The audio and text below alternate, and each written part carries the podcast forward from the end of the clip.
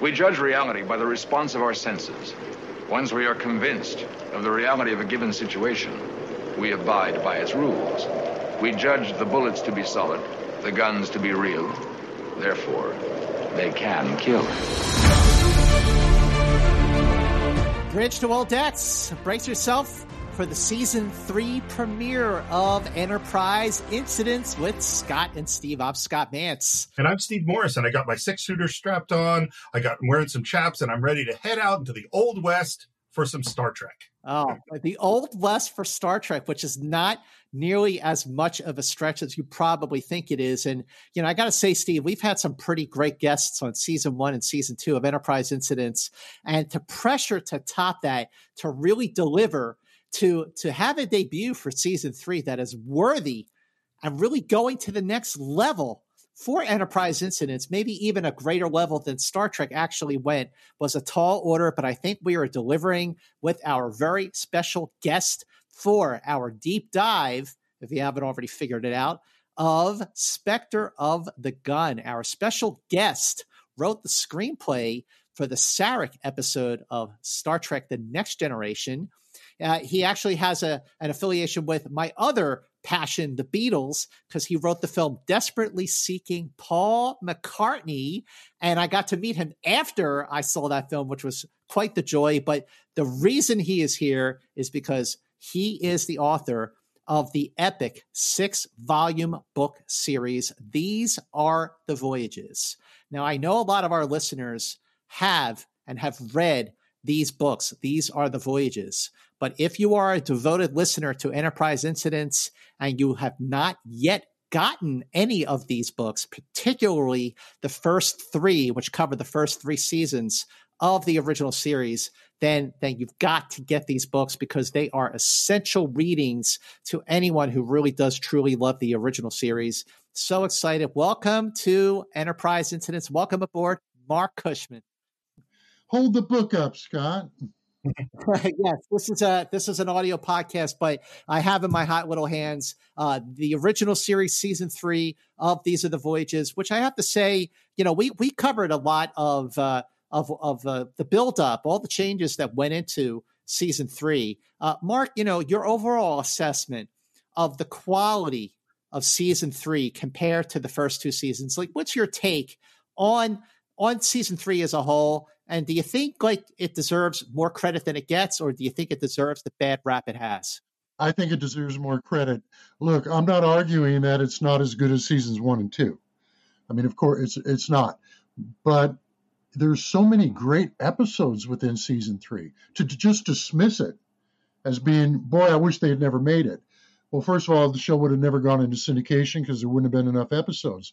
But the episode we're talking about today, Spectre of the Gun, uh, I love Elaan of Troyius. I love Let That Be Your Last Battlefield. All Our Yesterdays. Uh, several others from that season, uh, The Paradise Syndrome. Are, there's just a lot of really good episodes. And they finally found a shirt that fit Kirk through the entire season. It didn't shrink. At the beginning of the first two seasons, the velour looked great, but it definitely did shrink. And by you know, when you get to like by any other name and uh, and the Omega Glory, the shirt did look a little right. a little tight. But Steve, my question for you is, uh, uh, you know, when we talk about Spectre of the Gun, like what was what's been your assessment of Spectre of the Gun uh, after all these years? Well, my dad's favorite kind of movies were westerns. And so westerns always held a big place in my house and in and so and I would always think of my dad. So getting to take the Star Trek guys and go back to the old west, I always loved and I was also always drawn even as a kid I think the formalism and the way that things were staged theatrically had a lot of effect on me when I went to start directing theater and things like that because it is very, very theatrical and not filmic. It's a really, really interesting approach that I've always loved. I, I agree. I, have always loved Spectre of the Gun, and uh, it's really too bad. First of all, that Spectre of the Gun. It's the first episode that they shot for season three. It's really a shame that they weren't able to show that episode first instead of the one that they actually did show on September 16th, 1968, which was Spock's brain. But let's just say in a in a parallel universe that they actually did show Spectre of the Gun as the first episode. I think a lot of the fans who put their reputations on the line with this letter writing campaign would have felt like that was worth it. That was worth all the blood, sweat, and tears to keep Star Trek on for a third season. Uh, and I also think that just because of who wrote it and because of the theme of the story and the payoff of it, it would have been right at home in season one or season two. If you take away the polyester shirts and put on a velour shirt, I think you would have had an episode that if it like let's say this ended at the end of season two, it would have been right at home. And the other thing that it just occurred to me when I was doing my rewatch of Spectre of the Gun, it's actually a perfect Star Trek episode because when Star Trek was first conceived, how did Roddenberry pitch Star Trek? He pitched it as Wagon Train to the Stars. He pitched it as a Western in space. And at the beginning of every single episode of the original series, William Shatner, Captain Kirk, refers to as space, not as the frontier, but as the final frontier. So I think having this sort of mashup of a Western and, and science fiction actually really does work in its favor. And Spectre of the Gun was directed by Vincent McEveety. It was his sixth and last episode that he directed after directing 45 episodes of Gunsmoke between 1965 and 1975. But the teleplay was written by Gene Coon. So Marc Cushman is going to tell us all why we don't see that name, Gene Coon, when we're watching the episode. Take it, Marc. Well, first of all, let me just add to what you two just said. I love the episode the first time I saw it in 1968. And I think it's just a fabulous episode. And you're right, Wagon Train to the Stars. I love the surreal nature of the episode too. It's bizarre. It's unlike any other Star Trek, but it's so true to Star Trek. As far as Gene Coon, when he left the series, uh, he signed a contract with Universal to be the showrunner on It Takes a Thief. And then after that, the name of the game. And so his contract did not allow him to work for anybody else. Yet the only way Roddenberry would release him is if he guaranteed to do four to six scripts for the third season. So that's why he came up with the name Lee Cronin. And it's really interesting to read the memos between Roddenberry and his staff, Fred Freiberger, and NBC, is they never ever say Gene Coon. They always say Lee Cronin. We understand Mr. Cronin is only available for a short while. We better get his script quick because if any of those yeah. memos fell into the hands of Universal, there'd be a lawsuit. So there was a real conspiracy between Paramount, Roddenberry, NBC to protect the good name of Gene L. Coon. Wow, that's that's re- but you know it just goes to show you that even Gene, though Gene Coon left him, whether it was because he had a falling out with with Roddenberry because Coon had taken the show into a more humorous nature, or because he truly was burned out, which is quite probable given that here he is producing and writing now for It Takes a Thief, and he's still kind of squeezing in episodes of Star Trek. Uh, that maybe maybe that burnout was was was true, but when he wrote his his uh, contract outline, it was called Execution 1872, and that was dated March 6th, 1968.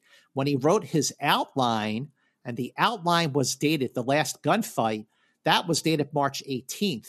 He went all the way to second draft teleplay by May 9th. And then new story editor Arthur Singer did a script polish on May 14th. And then new executive producer chosen by Roddenberry to now run Star Trek, he did revisions between May 16th and May 28th. But my other question for you, Marc, is where along the way did the last gunfight get changed to Spectre of the Gun? Uh, after it was uh, shot. And uh, the, it should be in there in my book. I think it tells you the actual date that they changed the title, which I got off of a memo. Uh, but uh, it was after they finished shooting it. So, yeah, up until that point, it was the last gunfight. Do you know why the change? I believe I do, uh, because I interviewed Bob Justman among just about everybody else. And it was his idea to film it the way it was because they, they couldn't go out on location. They had to do it on a stage because the budget had been cut so poorly, and they couldn't build an entire Western town. So he, it was his idea to use surrealistic images, a partial wall, a clock suspended into space, and everything else. And there's a line in the script where when Spock is doing the Vulcan mind meld on them about they are just they are merely specters in your mind. They cannot kill if you don't believe in them. I'm paraphrasing, but the word specter is used there. So after they started cutting the episode together and saw how eerie it looked and how surrealistic it was, it just seemed like the last gunfight didn't fit anymore. That had too much of a realistic tone, mm. where Spectre of the Gun is like a dream. And that's what that episode looks like. It does look like a dream. Yeah, it really does. And and in this case, you know, the third season, you know, when you look at the budget for the first season, which was $193,500 per episode, and now in the third season, the budget was slashed all the way down to 178,000 $362 per episode. So not only was the episode was the budget cut, but you also have some bumps in the salaries of the main actors. So the budget was 178,362 and the total cost for Spectre of the Gun came out to $182,184, which brought it almost $4,000 over budget. The episode was filmed between May 21st and May 29th, 1968. It was shot in seven days, so it went one day over schedule.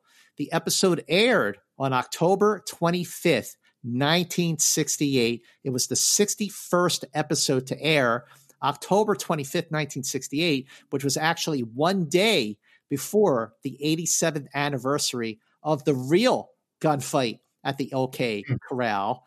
And the score for this episode is fantastic, scored by Jerry Fielding. It was his second score after scoring The Trouble with Tribbles. So that's two very unique scores. And he scored the episode on July 5th, 1968. It was the 57th episode to film, the first episode filmed for season three, 61st to air. Would you like to know a little bit about what was going on in the world at the time this was filmed? Shoot, Steve.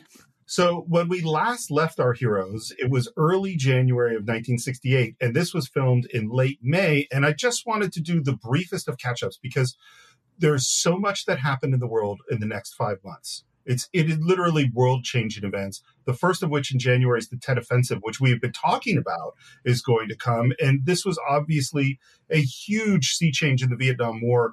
And what's interesting about it is really militarily it was a loss for the North Vietnamese but morally, it was really a loss for the South and for the United States because it made everyone realize, oh, this isn't going to be over anytime soon. And to reinforce that, in February, Walter Cronkite goes to Vietnam. He hosts a 30 minute special. And during this special, he says, it seems now more certain than ever that the bloody experience of Vietnam is to end in a stalemate. When Lyndon Johnson saw that, he said, if I've lost Cronkite, I've lost the American people. Mm, yeah, that's right. I remember that huge, huge changes. A few weeks later, in March, Robert F. Kennedy announces his candidacy for president, which is which is a huge big deal because we're running against an incumbent uh, president. Also in March, and there's no, this is not important at all, but Mel Brooks as the producers was released. And the only reason I bring this up is I literally just listened to Mel Brooks's autobiography read by Mel Brooks. It is lovely. He's an amazing person. It's not an important event, but it was important for me this week. And then on March 31st, and this is unheard of, Lyndon Baines Johnson announces he will not seek reelection, which suddenly thrusts Robert Kennedy to the forerunner of the Democratic Party. It's April April 3rd, Martin Luther King Jr. delivers his final speech. It's the I've Been to the Mountaintop speech, and he's assassinated the next day on April wow. 4th. Mm-hmm, mm-hmm, mm-hmm. One week later, Johnson signs the Civil Rights Act. And it's very possible that had King not been assassinated, that wouldn't have been signed at that time. In May, 23 people, this is just horrible. 23 people were killed in LA in the worst helicopter accident in the US history. They had left LAX and they were flying to Disneyland. Oh, that's sad. And on May 27th, George W. Bush enlisted in the Texas National Guard after graduating from uh-huh. Yale. Uh-huh. That is what was going on in the world. A couple good things uh, worth mentioning. On April 2nd, I think it was April 2nd, 2001 A Space Odyssey opened in theaters. And I think like the very next day, am I wrong about this, Steve, that the original Planet of the Apes also opened in theaters? they're definitely that year. I don't know if they, they were that close. I mean, I think they were really, really close because I know that uh, I, am I'm, I'm pretty sure they were really, really close. I'm sure anyone listening to this podcast, uh, feel free to correct me in the comment section. But uh, uh, I mean, two of the greatest movies, certainly the greatest sci-fi movies of all time, were released really, really, really close apart, maybe even hours. So there's some good news uh, in with all that. And I believe Marc, while this episode was being filmed, weren't the Emmy Awards handed out that week, and Star Trek was 0 for 4. I don't know what day they were handed out. I mean, it's it's in my book, I'm sure, but I don't know offhand. But yeah, Star Trek was nominated in the first two seasons as best dramatic series on television, and that had never happened before for a sci-fi. Twilight Zone was never nominated as best dramatic show, or Outer Limits, or any of Irwin Allen's shows. Mm. Uh, Leonard Nimoy was nominated as best supporting actor, and William Shatner was overlooked each time. Uh, but yeah, it was. Um, uh, just the fact that Nimoy was nominated and the show was nominated was a big deal because the Emmys had always snubbed science fiction. And April is when they would be giving those right. awards out. So it had just happened. Yeah, the, the third season was not nominated for, for Outstanding Dramatic Series. And, you know, who can blame the voters for not voting for season three? But certainly seasons one and two were. And Nimoy was nominated for supporting actor all three seasons, which I think is really cool. It is. And you know, we were talking briefly uh, uh, before about comparing the third season.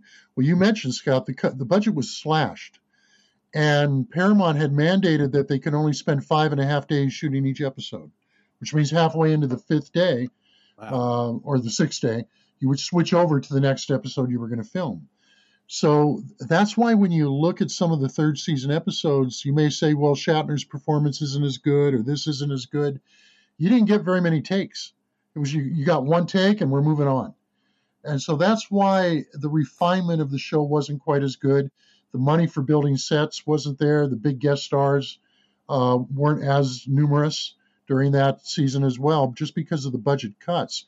But this is an episode where the budget cuts actually benefited it. Because if they had gone out and shot this on the streets of Dodge City, you know, where Gunsmoke was filmed or anywhere else like that, it wouldn't have been anything like it is.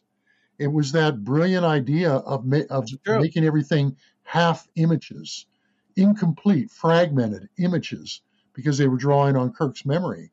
And he had never been there in the Old West. You know, he had only heard about it and read about it. So I think that is one of the uh, the assets of the episode. So here's a case where budget actually helped. Would you like to get into Spectre of the Gun? Let's let's do it. So we start off in the teaser right in the middle of something exciting going on. It's a red alert, phaser cruiser standing by, and there is this thing floating out in space, which it looks like changed quite a bit between the original effects and the remastered special effects. I, I, think Spectre of the Gun's an episode where I actually prefer the original effects. I think they work really, really well. But you're right, Steve. I mean, like, let's say again that this was the first episode of season three that the fans were seeing. And there, there's a red alert going on, and you've got this great score going on by Jerry Fielding, and Spock is look, looking into a science station, and you hear him say "fascinating." Like there's a lot going on already. Like I, I'm already in to Spectre the Gun, and I have no idea where this episode is going to go and this thing out there in space is staying with them. We don't know if it's going to attack or communicate. They try, they change their course, it stays in front of them, and then we hear in a deep voice Aliens, you have encroached on the space of the Melkot. You will turn back immediately. This is the only warning you will receive. That is Jimmy Doohan's voice. He's the voice of the Melkotian boy. And one thing that's already different, noticing from season three compared to even towards the end of season two, is that the uh, relationship between Kirk and Spock isn't as chummy as it was throughout season two. Mm-hmm. And and a lot of that reason is because not only did Roddenberry sort of want to take that back, but you have this new executive producer in charge of season three. What was Fred Freiberger like? And do you think that he actually, in spite of everything, was actually a good producer for Star Trek? No, uh, I think he was a good producer. Look, he he got Wild Wild West up and running. He was the one who brought together the elements of science fiction, western, James Bond, and every and made it work where a couple other producers had failed before him. So you got to give him his due. Um, but he didn't. Uh, I don't think he quite got Star Trek as much as he should have, not as much as Gene Coon did. But that didn't make him a bad producer. Uh, the main problem was the budget, the shortened shooting schedules, and the fact that Roddenberry kind of separated himself from the show. Not right away, not at this point, but several episodes in. Uh, and, but despite mm-hmm. that, Scott, you had mentioned before about Arthur Singer and Fred Freiberger both rewriting the script. The characters always sound like the characters. And if you read the first draft scripts or the second draft scripts that the freelancers wrote, they don't. So Freiberger was catching, mm. or Freiberger was catching the voices very well. And he and Arthur Singer were polishing it to make it sound like Star Trek and keep the characters consistent. That is an immense talent. And bringing a show in on budget when the budget's been slashed is an immense talent. So that's where he deserves some credit. And I don't think he's ever gotten it. It's a shame. But no, if Gene Coon had been there, or if Dorothy Fontana had been produced, uh, elevated to producer, uh, I think uh, it would have been gone a little smoother. But in this episode, nothing suffers. No, I, I agree. I mean, can you imagine if Dorothy Fontana was a producer and, and Gene Coon had stayed on? Anyway, Steve, take take it away. well, and the thing that happens is after we hear this voice, they don't look around at each other and say, "Man, that guy sounds a lot like Scotty." Instead, all of them look around and say, "Vulcan, Captain." English. It was Russian, sir. Every word. No, Captain, it was Swahili. They all heard the voice in a different language. So Kirk immediately recognizes that they're using telepathy on the uh, Enterprise crew. And this definitely triggers something in Spock. True telepaths can be most formidable, Captain, and we have been warned. Now, Steve, as you know, Spock has had firsthand experience with telepaths. Isn't that right? I was thinking about this a lot because, of course, from the very beginning of Star Trek with the Talosians, we had telepaths that could really mess with us. And he says this line. It's funny. I, t- I really like this episode, but there are all sorts of things in this episode that don't make sense. And this is one of them, which is he says this line and then he's kind of going to forget it. Everyone's going to forget this until the fourth act of the show, you know? But yes, I absolutely am thinking about the Talosians and the cage at this moment and that this is also an episode that leans in a little bit to a taste of Armageddon, where mm-hmm. they were under orders to establish diplomatic re- relations with the planet Amini 7, and now they are under orders to establish contact with the Melkotians, quote, at all costs. Now, why we are under those kinds of orders at all ta- at all costs, we, we never really know. I mean, were starships lost in the area? Like, why is it so essential? That that's what I don't get. Well, it goes beyond that. I think this makes no sense at all. The Melkotians have never gone out and had any. We say, has there been any other contacts? And they go, no, there's never been another contact. I don't think a ship has gone in because the Melkotians have said stay away. So why are we suddenly deciding that these people that we've never met, we must make a contact with them at all costs, which also seems totally against the prime directive and all start. It doesn't make any sense. Yeah, I agree. And uh, what I'm going to do in, in a minute or two, when uh, when I don't need to speak, is I'm going to glance in the first draft of the script and see if there's anything in the in the teaser about that, any explanation that's given, because one piece of information that was taken out uh, is the reason that the Melkotians didn't want us to come near them, and that reason was is they had been monitoring our television signals for hundreds of years, and in fact the signals that they were receiving were fairly uh, they were receiving stuff that was being broadcast in the 1960s. So all the violence on American TV, uh, all the madness, all the wars like Vietnam, but just even watch the westerns. I mean, we killed the population of the United States 10 times over in the western series that were airing during that time. So the Melkotians had been watching this and that's why when the enterprise came towards them, it was like, you go away, you are disease. Okay, we, we had to live up to our history. Right. And in Kirk's mind, that's why they also said it's going to be your history that's going to be your your judgment. You know, there are violent history. So they were well aware of it. Unfortunately, those lines in the script were taken out, I guess because of time constraints, not because it, well, it could have been censorship. I'll have to look at these uh, memos from NBC. It's very possible NBC didn't want that in there because that's making criticism of the NBC television network and what they're broadcasting. Right. So, so that was taken out. Uh, so we missed that whole thing. And I'm going to take a peek here and see if I can come up with an answer for you guys on what the mission was as we proceed through the episode. That's a really interesting sci-fi idea that I think, and it's so funny because this episode ex- kind of explores a bunch of stuff, but doesn't dig as deeply. And that's a whole interesting idea. Our reputation has preceded us, and now we have to overcome that. That is a, that is an excellent excellent premise, and it's too bad that they didn't uh, sort of keep that in there. That would have uh, sort of answered a, a lot of the questions that we're now asking ourselves. We have contacted your buoy and understand its message. We hope that you will understand that our intent is to establish peaceful relations with you and there's no answer.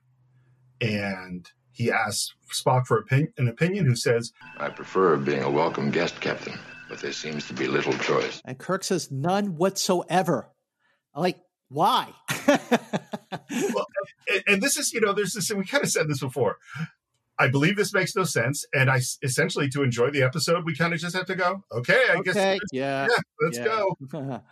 and we advise uh, McCoy and Scotty to meet us in the transporter room, and him and Chekov and Spock are going to head there, and we're going to beam down to the planet.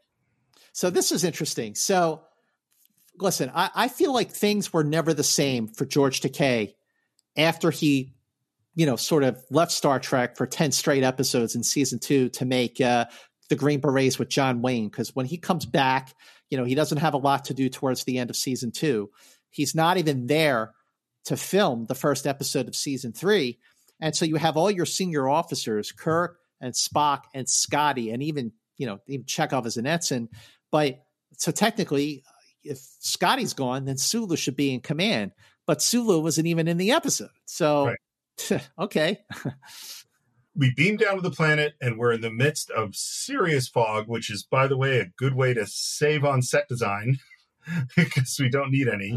I knew it had to happen. It's a fine time for that transporter mechanism to break down. Impossible, Dr. McCoy. My transporter was working perfectly. And we try to figure out what we're doing here, and we look down at the tricorder, and that's not working. Kirk uh, tries to hail the Enterprise, says, "Let's get out of here." and uh, no no word from the Enterprise. But then you hear a voice say aliens, and then the fog gives way a little bit, and you see suspended there the face of the Melkotian. I got to say this about season three of the original series is that you know, of course, most of the aliens we saw in the first two seasons were humanoids, bipeds. I mean, you know, you have the salt vampire from the man trap and you have you know of course the gorn from arena uh, and of course the mugato from a private little war. But in season three you really have aliens that look like aliens. I mean you have the melkotian you have the uh, evil energy force in day of the dove. So uh, so i think this is one area where where star trek kind of got it right because the aliens really did look like aliens it's it's so funny because i always thought and there's no reason for me to think this that that I always thought of that head as sort of like um, the Corbomite maneuver and the false Balok. I, I always went, that's not actually what they look like. It's just a symbol that's being created. But I don't know why I ever thought that. And also, the Melkotian face was designed by Mike Minor. Mike Minor not only worked on a few other Star Trek episodes from the third season, like Day of the Dove and the Tholian Web, but Mike Minor was the production illustrator on Star Trek The Motion Picture and he was the art director on Star Trek II The Wrath of Khan. So he wow. worked on this episode. I think that's pretty cool. Our warning was plain. You have disregarded it. You, Captain Kirk, the disobedience was on your orders. Yours shall be the pattern of your death. So the voice of the Melkotian now is being voiced by Abraham Sofaer, who was the Thasian. Remember in Charlie X at the end of Charlie. X? That's his voice. And also, originally, the Melkotians were referred to as the Shawnians, which chose Tombstone after intercepting old TV signals from Earth. The, the Shawnians sounded like an American Indian tribe name, so the name was changed to something more, you know, sci fi ish. You are outside. You are disease. The disease must be destroyed. I, I'm really fascinated, Marc, by this idea of that they had an image of us and they're condemning us for that image because I think it makes would make more sense because and uh, spoiler alert, we're going to get to the end, and like at the end of Arena, Kirk is going to choose not to kill, and it seems as if his choice not to kill is what saves their lives. That's what it seems like to me.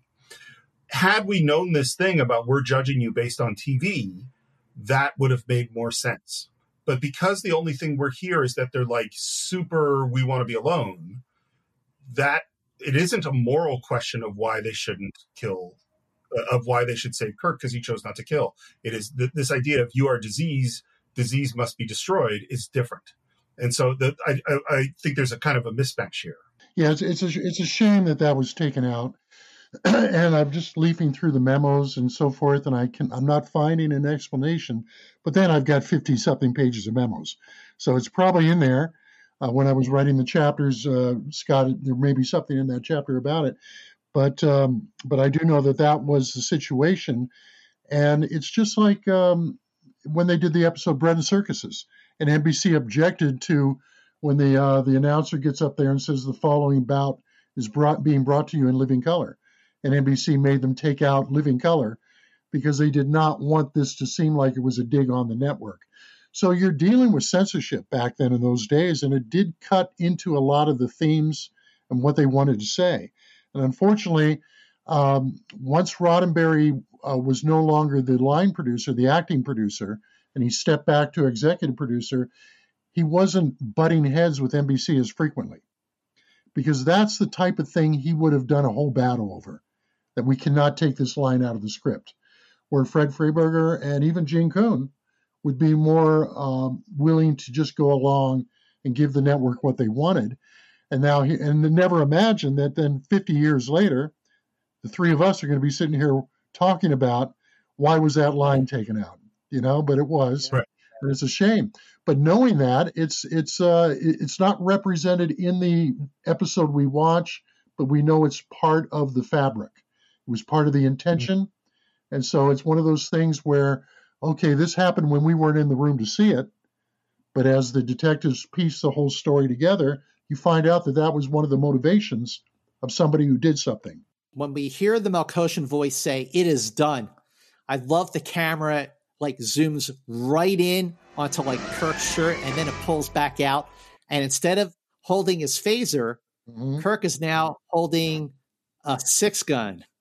And the crew and you know, Spock, McCoy, Scotty, and Chekov are wearing holsters and they are standing in what looks like an old Western town, kind of, sort of.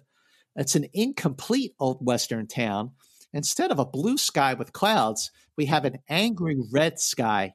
So we are we are transported to this other area, which is supposed to look like old Earth, but it still looks very alien. This is where the the cut budget actually works in favor of this episode in of Spectre of the Gun. I just love the transition from from the fog to this this seemingly old western town with a blood red sky, and that that's something Matt Jefferies used to do, and um, and Jerry Fen- uh, Finnerman.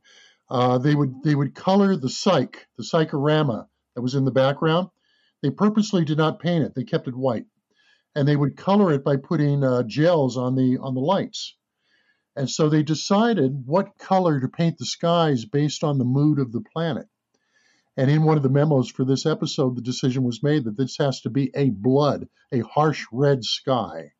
And you think, in comparison, like Metamorphosis, which I know is one of Scott's favorite episodes, that's a beautiful, uh, kind of a light purple, very pretty, yeah. very pretty sky. Yeah. Uh, so you look at you look at Spectre of the Gun, and that sky is just blood, and that's part of the fun of it too and what we see as they look around is that we see there's a, a, sheriff's building, but you just see the front wall and there's nothing behind it. We have clocks that are floating in air. We have all these things that are indicating the environment without trying to replicate the environment. Spock, evaluation.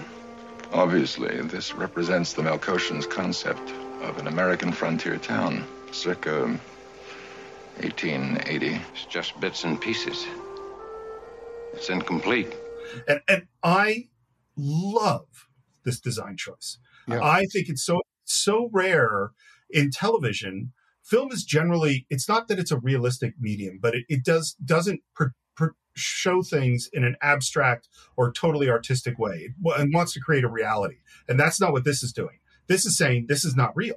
And, and what it made me think of as a person who grew up doing theater is black box theater. And black box theater is where we don't have the money for sets. And strangely enough, Black Box Theater started at the Pasadena Playhouse in the 1920s, but it really became popular in the 1960s. What's going on in the 60s in theater is they're rejecting all these realistic sets and they're going, we could just have this one thing to indicate where the set is and the rest be an empty space. And the thing about it that it does is having done a lot of plays like this is it forces you to focus on the characters and the story rather than on the set and the environment. And I feel very much like that's what's happening here like we're in a play.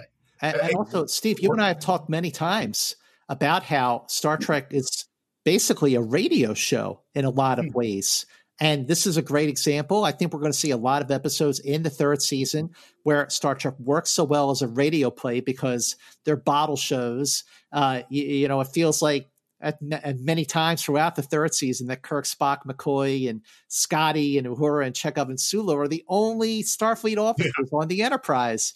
But the thing about Spectre of the Gun, in addition to everything that you just said, Steve, and I agree so much with everything you said, and rewatching Spectre of the Gun this time, fellas, really just made me appreciate it so much more because of everything we've been doing on Enterprise incidents especially you're sort of tying it back to the cage and also tying it to arena because so the Melkotians in this episode are basically the Metrons from Arena. And the Melkotians, like the Metrons, are saying, hey, you've interfered and we're going to do something about this. And instead of banishing Kirk to an asteroid to fight the Gorn, they banish the landing party to a facade of Tombstone, Arizona. Mm-hmm. So it's just very interesting the similarities between these episodes, which you've seen them so many times, or if you read volume three of These Are the Voyages written by Marc Cushman, you'll go, oh man, yeah, Gene Coon really went back to the well on this one. But in this case, it all worked so great. And that and that's the link right there is Gene Coon was the writer of both. And Coon would copy himself quite a bit. And there'd be memos in there from Dorothy Fontana, especially saying, Gene, you know, Mr. Coon, not Roddenberry, Gene, you know, we've done this before. And she would list the episodes where he had used a certain thing before. Because Coon was the type of writer that, hey, if it worked, let's do it again. And it's a common theme in Star Trek, and it works beautifully. Here's the one difference I see with Arena, which is to me, Arena is more thematically linked up. You have Kirk who's angry, desperate to kill the Gorn and that the whole episode is about that and the Metrons judging whether or not he'll do that. In the end, he doesn't. That's not what this is. Like we're not set up in that way, and so we don't have that added thing. Although it ends, the ending is very much like Arena. Mm-hmm. Well, in addition to Jerry Finnerman, who, yeah, Steve, you know, you and I have talked so many things about the great Jerry Finnerman, who actually will leave Star Trek in a few episodes into season three, but he's still there now. But someone who we don't, we haven't said enough about on Enterprise Incidents is Matt Jefferies, set designer Matt Jefferies, who who designed all of the things that you really love about this episode, Steve. And Steve, by the way, before we go too much further, your comment about the stage.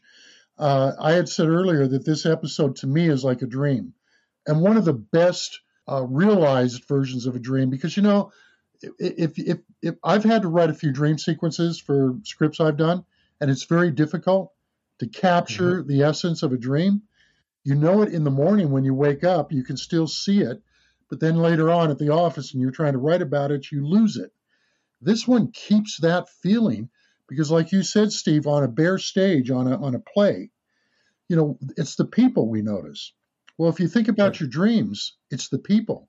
You don't really see the backgrounds.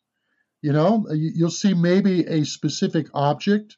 You see the people you're interacting with in your dream. You're not painting the whole rooms because the backgrounds aren't important in a dream. And that's the way it is in this episode, too. So that's one of the effective aspects of it. In the midst of what seems so unreal, the harsh reality, this is not a dream. And this is where I go, because you brought up the Talosians and the cage. This is where I go, no, did you forget that whole thing in Talosians was they could be manipulating all of this. And from the very beginning, they work on the assumption that all of this is real, which they shouldn't be. Because, of course, it's not real, you know? Uh, absolutely. And, and, you know, uh, the, the fact that Spock is the first one and really the only one to say to the bridge crew in the teaser of this episode, crew telepaths can be very dangerous, and we have been warned. But Kirk wasn't there. I mean, Kirk sort of witnessed it when he was watching the uh, flashbacks to the cage in the menagerie. But, you know, McCoy was not there for Pike's voyage on the Enterprise to Talos 4. But DeForest Kelley did have two prior brushes with the OK Corral because he played Ike Clanton in an episode of You Are There, which was a CBS TV anthology series from 1955. And it was a presentation of Gunfight at the OK Corral. And then just two years later, he played Morgan Earp in the 1957 feature film Gunfight at the OK Corral, co starring Kirk Douglas. And Burt Lancaster. Uh, and of course, that's what we find out right now that it is October 26, 1881. They're in Tombstone, Arizona. He looked into your mind and selected what he considered the proper time and place for our punishment. Because my ancestors pioneered the American frontier. Which is another little piece of info about Kirk that we didn't know before. I love that. I love that. Yeah, that's great. The violence of your own heritage is to be the pattern for our execution. And then they still haven't figured out what October 26, 1881 is. And then we hear Ike! And up walks the sheriff, who seems to know them all by name. Frank, Billy, Tom, Ike, I was afraid you weren't going to make it. Looks like we did. And that is Johnny Behan, played by Bill Zuckert, who played a lot of Western TV shows back in the day, uh, like Death Valley Days, The Virginian, and Gunsmoke. He was also on shows like The Untouchables, Lassie, The Fugitive, and Hawaii Five O. And on the big screen, he was in movies like Hangar 18, which is a sort of a cult film I really love, uh, and Ace Ventura, Pet Detective, and Naked Gun 33 and a third. wow, that's quite a career. And now they're going to have to fight after the way they shot off their mouths. You know us? And this guy just thinks that Ike is a barrel of laughs. funny. That's what I like about you, Ike. You always see the funny side. I'm a barrel of laughs. well, nobody can say Johnny Behan doesn't have a sense of humor. But that's when Kirk starts to put it all together. He called me Ike. You Frank, Bones Tom. And Billy? Ike Clanton. Tom and Frank McLaury. Billy Claiborne, Billy Clanton. And this is all coming from a fragmented memory of Tombstone, of the gunfight at the OK Corral, fragmented memory, which is perfect for the fragmented set design. I know we keep coming back to that, but the story that we hear, all the like, like Steve, you would call this the exposition dump. but is this really the true story of the OK Corral, the true story of the Earps and the Clantons and Steve Morris? I have a feeling, knowing you, you did some little backstory, some history on the true story of the gunfight at the OK Corral. You know me so well, Scott. Yes, yes I have done a little bit of research, not a ton. What's interesting to me is that the gunfight of the OK Corral was not a big thing that anybody knew about. Um, Wyatt Earp, after the gunfight, had come to Hollywood and was actually part of making films, and he was a well known lawman to some degree. But it wasn't until 1936 that there was a book written about Wyatt Earp, which was like Frontiersman of the West or something, that people started to hear about this idea of the gunfight at the OK Corral. And his version of it was the Earps are the good guys, and the Cowboys, which is the Clanton gang, were the bad guys there's a lot of controversy about what actually was going on here. Uh, but his book is what led to the what I would say is the best version of the gunfight of the OK Corral, which is John Ford's My Darling Clementine, and many, many, many versions of it after that. What, what's weird to me about this this was really my first experience with the gunfight of the OK Corral. So it was framed for me that the Earps were the bad guys. Mm-hmm. But then if you watch most of the other versions, the Earps are the good guys. You know, that's right. If you watch the the the, the movie Tombstone, you know, with Val Kilmer and uh, Kurt Russell, uh, the Earps are the good guys. Some other some other things about the actual true story, and, and and Marc, maybe you can correct me if I'm wrong on this, but the gunfight didn't actually occur at the OK Corral, but it occurred right? Is that right? That occurred uh, outside C.S. Fly's photographic studio, which was basically like an alley. And Right. uh, is that right? Right. Yes. Yeah. Which is a stone's throw from the OK Corral, but yeah, but it's not as catchy. If you got to hang a title on something, you're going to say OK Corral. Absolutely. Also, the gunfight was not planned, but was actually spontaneous. Right. And it happened. It happened at three o'clock, not five o'clock. And in addition to Billy Claiborne, Ike Clanton also survived the gunfight at the OK Corral. And Steve, I'm like you. So just like I learned the Constitution, the preamble to the Constitution, by watching the Omega Glory, uh, I learned all about the Earps and the Clantons and the OK Corral from Spectre of the Gun. But unlike the preamble to the Constitution, the real story of the Earps and the Clantons is actually quite different. Well, in general, the, the power of uh, fiction to tell us about our history is you, most people know more fiction history than they know real history, and frequently it's not that good. We're, we're all know? guilty of the same thing. Uh, this was my first introduction to the gunfight at OK Corral, this Star Trek episode. And oh, it must have been a year later. I was in a class, probably seventh, eighth grade, and uh, we started talking about OK Corral with the teacher. And the teacher said, What do you guys know? And everyone who spoke up in the room basically said what we just said the Earps were the bad guys. And the teacher just looked at us all, and this is probably 1970. And the teacher looks at us and says, You all have been getting your history from Star Trek. so, and then taught us, and then taught us the alternate version.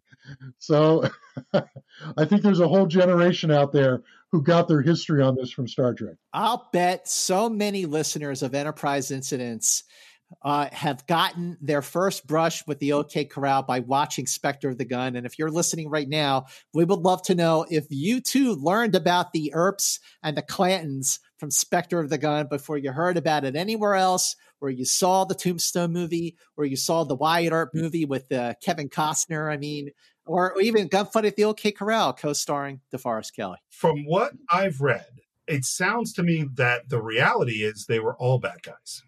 Yeah, That's Wow. what it sounds like. The cow because the they were known as the Cowboys. They what the, we call the Clanton Gang here. They were clearly horse thieves, and that, there's no question about that. But it also sounds like that the Earps were using their power to push a lot of people around in, in Tombstone, and Mm. a lot of people weren't that happy with them. So it sounds like it was a much more complicated situation. Who won? The Clantons lost, Mr. Chekov. And we are the Clantons. We are the Clantons. And if this is a replay of history, History cannot be changed. Which again, I go, why can history not be changed? You're not in. You didn't go back in time. they are not they're not quite there yet they're they're just like looking around even though they're seeing like the facade of the set you know the the uh, incomplete version of this western town with the angry red sky they they're not at that point where they're like this is an illusion No, not at all. Scott, and Scott, this brings up a question I have for you, uh, which is the biggest thing that we complained about from season two was parallel Earths. And Mhm. we said, man, they really shouldn't do these parallel Earths thing. And the first episode of the third season, we're back in the Old West. Does this violate the parallel Earths? I suspected, Steve Morris, that this conversation might come up. And I really thought about that. And no, I don't think this this this qualifies as a parallel Earth, Earth story because there's so much about this setting that is very much not Earth. So I think, you know, because there it's a setup by the Melkotian and the Red Sky and the incomplete set, I think Spectre of the Gun gets away with not being a parallel Earth story. Marc, what do you think? Uh, I don't think it's a parallel Earth story at all because it's a surreal uh, thing. It's very much like Scott said earlier. It's it's if you're going to compare it to something, it would be the cage. And and the thing they learned in the cage when Vina said, "But you'll feel it. Whatever they Right. do to you, you'll feel it. A dream can kill you." And you ever you read about people who die in their sleep of a heart attack, and you think, well, why did they have a heart attack while they were sleeping instead of when they were out exercising or fighting with their wife or whatever they were doing? That should give Yep. you a heart attack. Why would you die when you're resting and you're asleep? I'll bet you any money it was a dream.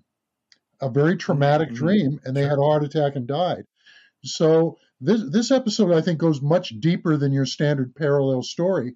And if you just look at it, everything we're seeing does not resemble Earth.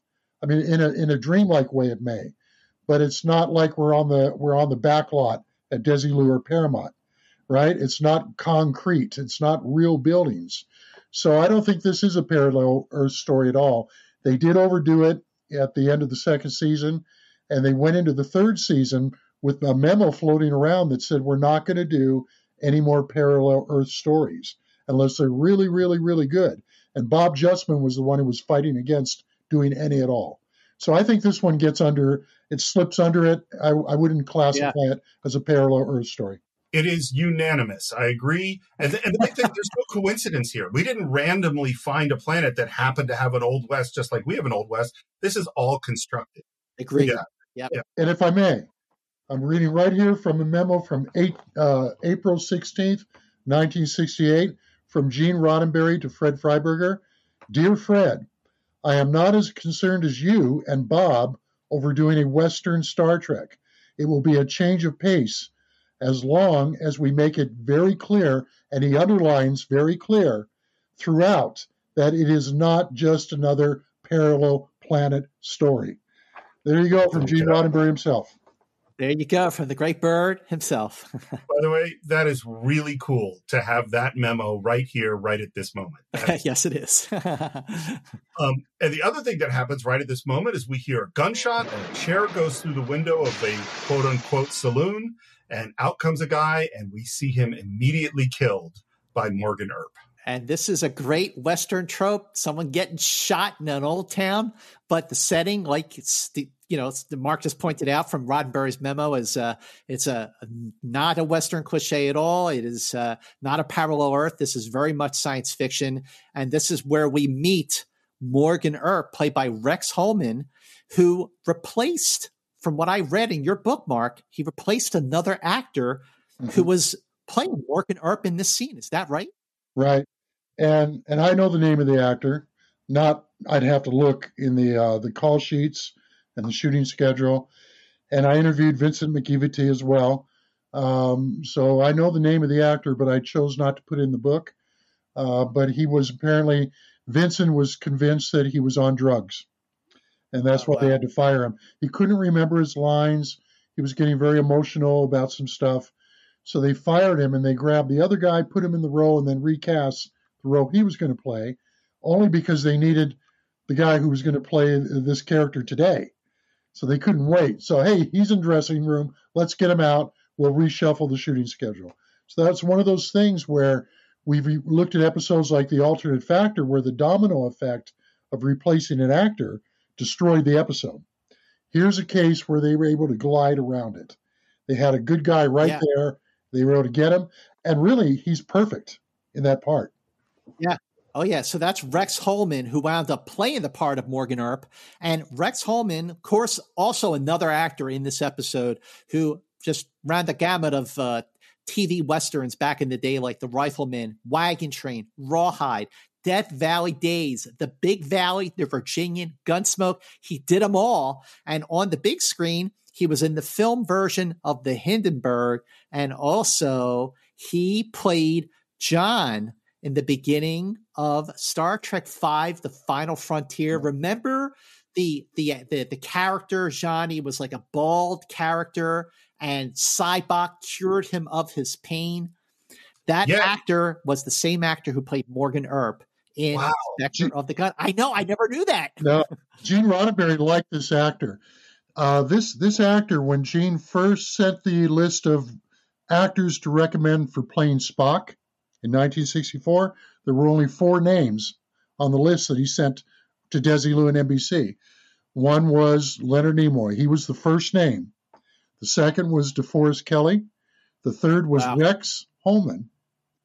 And the fourth was Michael Dunn, the dwarf. So, so Rex Holman, who plays Morgan Earp in this episode, was the third name on the list of suggestions to play Spock. four names by from Gene Roddenberry. So he liked That's this actor all the way back then, and uh, and if you look at the way he plays uh, Earp, very unemotional, Mm-hmm. And I think that was a quality Roddenberry saw in him that he could play something like that, and why he was thinking of him for Spock. But there was always a lot of uh, uh, debate about, oh, come on, DeForest Kelley couldn't have been on the list. I've got the memo. I was just looking at it before we did the show from Gene Roddenberry from uh, October of 64. Four names Leonard Nimoy, DeForest Kelley, Rex Holman, and Michael Dunn. Marc Cushman, you just earned your pay for the week.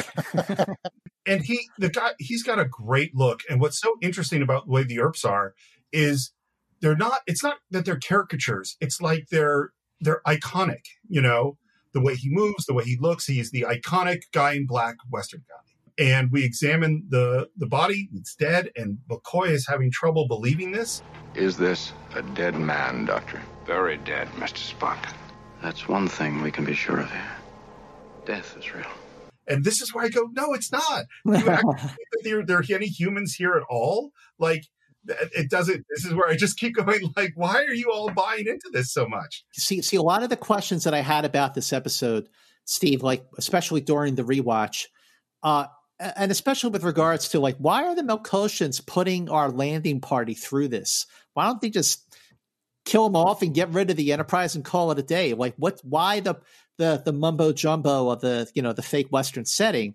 But at this point, you know, Kirk, Spock, McCoy, Scotty, Chekov, they have no idea that that death isn't real. They don't know that yet. Clearly, this is an illusion, and Spock especially knows about about that they're telepaths, and telepaths are not people you want to mess around with. But I don't think they're there yet to go to, for, to to realize that the death part isn't real. That comes later, where it should in Act Four. Well, you know, I, I was mentioning dreams before. I did a script for Star Trek Continues called "Divided We Stand," and in the episode, Kirk and McCoy never leave the ship. They're both in a coma, but they think together, they think they're on the battlefield of, of uh, the Civil War. Mm. Kirk is wounded, and McCoy has to saw off his leg. But back on the Enterprise, Kirk, who's in a coma, his leg is dying hmm. because mm. in his mind he believes it's not there. So it just hmm. shows mm. you the power of a dream, the power of belief. We can make ourselves sick, we can make ourselves well if we believe it. Uh, and I, and in a dream, I think anything could happen. You can not wake up because the dream was too too terrible. So as you just said, Scott, they don't know if this is real or not. They may suspect it's not real. Uh, it may seem like it's an illusion to them, but they're seeing people die. And McCoy goes over and checks the body of Chekov when he dies, and no pulse. So they're trying to make sense of where whether it's real or not, and whether it can really kill or not. Spock is the one who will come up with the solution. Right. That's right. Okay. I have a question. So is it that actually these guys who beam down to this planet are just sitting motionless somewhere and all of this is playing in their heads? Or is it that they're walking around in a space where these illusions have taken on physical mm. form like the holodeck? You mean like the Inner Light episode of The Next Generation? Right. Is this all in their minds? or is this something that is kind of in, they're walking around through? What a great, what a great question! It's a great question. That, that is absolutely possible. That is absolutely possible. Yeah. Well, and the reason I bring it up is really from what you said, Marc, is that is that when we're in the dream, we believe the dream. Yeah. And it's because some part of our brain is being turned off to not realize that, oh, I was in my bedroom and then I was in space and then I was underwater. Like, and we're just, that's just what's happening and we accept it. And it's like, if they're just all lying down and this is being created in their minds, mm. well, then they would just accept, yeah, that guy just died and not question it, you know? Wow. Never thought great... about this before, but because you brought it up, I believe right now they're still standing there in that fog. Right. Because that's the last place we saw them. And when we return, they're still standing in the same positions in the fog. I think they're standing there like zombies in that fog. And I think the bookending pieces of the episode tell you that. But I'd never thought about it before. Well, and on the Enterprise at the very end, when we're with Chekov, there's a line that's something like, maybe he's been here all the whole time. I mean, maybe they never beamed down. That's wow. Oh man, boy, That's that true. just opens this episode a lot. That that opens this episode uh, uh, in ways that I never even thought about. But great, great, great observation, Mister. But but you know what? Um, that's that's great writing because when you write something, you want to allow the audience to discuss it later and maybe find their own interpretation. And you're right. Gene Coon and and Freiberger and Singer and none of them, when they finished writing that script and signed off on it and said, "Go film it," there's nothing in that script that that keeps you from thinking, "Well, it's possible they never left the ship," or if they did beam down, it's possible they never left that spot where they were standing in the fog. You know, so we're we're we're able to interpret that however we think it can be, and whatever answer you come up with is correct. We enter the bar where uh, the bartender is very happy to see Ike, and another person seems to be real happy to see them, but she's not happy to see Ike. She's happy to see Billy. Billy! Oh, Billy! That would be Sylvia, played by Bonnie Beecher, who at one time was the girlfriend of Bob Dylan. Bonnie Beecher had a kind of a brief acting career. She was on TV shows like Peyton Place, The Fugitive, and Gunsmoke. Shortly after filming Spectre the Gun, she quit acting to form a circus and performing arts camp with her counterculture husband, Wavy Gravy. Oh, she's married to Wavy. She was married to Wavy Gravy. Whoa. Wasn't Wavy Gravy in the Woodstock movie? Uh, I don't remember if he. I know. I think he's one of the uh, Merry Pranksters, and I met Wavy Gravy. You did? Yes, I worked in a copy store in Berkeley shortly after when I graduated from Cal, and he was a customer. Yeah. So you were one degree of separation from Sylvia. Apparently, That's pretty cool. Well, Um, incidentally, uh, you- you mentioned she was in Gunsmoke, but look who directed this, Vincent McEveety. Right. And the director McEveety, yeah. always had a voice in casting. And so if you look down the list of these people, a lot of them were on Gunsmoke and shows that he had directed. You know, because he's going to naturally, and like Rex Holman, he's going to bring back people that he's worked with and he knows he can count on. Uh, Ra- Ra- uh, Ralph Senensky did that too with like Stephen Brooks and uh, Obsession. Yeah, sure. And Sylvia is very, very excited to see Billy, and Chekov has to play along. And I think Walter Koenig does a really good job of doing the levels of of lying, of trying to say what she wants him to say, but not being that great at it. Billy, baby, I knew they couldn't keep you out of town. Oh, you knew that. Walter Koenig is fantastic in this episode. And I think of any of the episodes he did in the second and third season, this is his finest hour. This was the most that he had to do in an episode. Maybe, I guess, The Way to Eden was another Chekov episode, but I mean, that was not a good episode. Spectre of the Gun is. But, you know, going into season three, I think things were really looking good for Walter Koenig and Chekov. Isn't that right, Marc? Yeah, this this is Walter's favorite episode, and he had had a meeting with Roddenberry right before they started shooting, and Roddenberry said, and it's an interesting comment you made earlier, Scott, about uh, George Takei never really quite recovered from leaving the show for ten weeks, because that allowed the character of Chekov to get explored further. They realized how good he was, how much the audience liked him, the comedy potential of the character, and so forth. And so they never really kind of switched back to Sulu again after that. And so Walter was told he was going to have many, many more parts, important parts in episodes. But when they moved the show to 10 p.m., that kind of killed a lot of that because you lost the young audience. But he loves this episode. Eh, You know, I love him in Gamesters, and I know you had him on for Gamesters of Triskelion. But if he had to pick between the two, he'd tell you Spectre of the Gun. Yeah, yeah, we, we know. Maybe you shouldn't have. And messed up an opportunity to see you. Don't be silly. It's taking crazy chances with Morgan Earp right in the same room. And that's where Kirk remembers that name, Morgan Earp. Yes, of course. The man who kills on sight. Morgan Earp. He stands up. Morgan stands up, turns around. Morgan clears his gun. And we know from watching Westerns what we're getting close to, yeah, the draw. but Kirk does not know. I seriously suggest you reseat yourself immediately, without moving a muscle of either hand.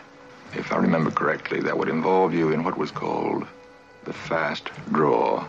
I, I think it's interesting that Spock knows more about Kirk's Earth history than Kirk does himself. Yeah. And that's just one of the things that makes the relationship between Kirk and Spock so great is that there are things that Kirk is really great at, Steve, like you pointed out many times, the way he observes and picks things up. And there are things that obviously Spock is so great at because he's just the smartest person in the room. And Kirk opens up his hand and very slowly sits back down. And up comes the bartender who says, You boys want your usual? And I had to say, I, I am now comfortable saying that Montgomery Scott, who I love, is in fact an alcoholic. Absolutely. Uh, half a gallon of scotch. You know we ain't got nothing but bourbon, unless you want corn whiskey. The bartender is played by Charles Seel, who played a bartender on a TV show called Tombstone Territory. Uh, he was on TV shows like Dennis the Menace, Mr. Novak, F Troop, and of course, Bonanza, The Virginian, and Gunsmoke. And on the big screen, Steve, he was on The Man Who Shot Liberty Valance and Oh. Westworld. Oh, those are two very different kind of westerns. Mm-hmm. You'll dirty yourself with this scum. Come on.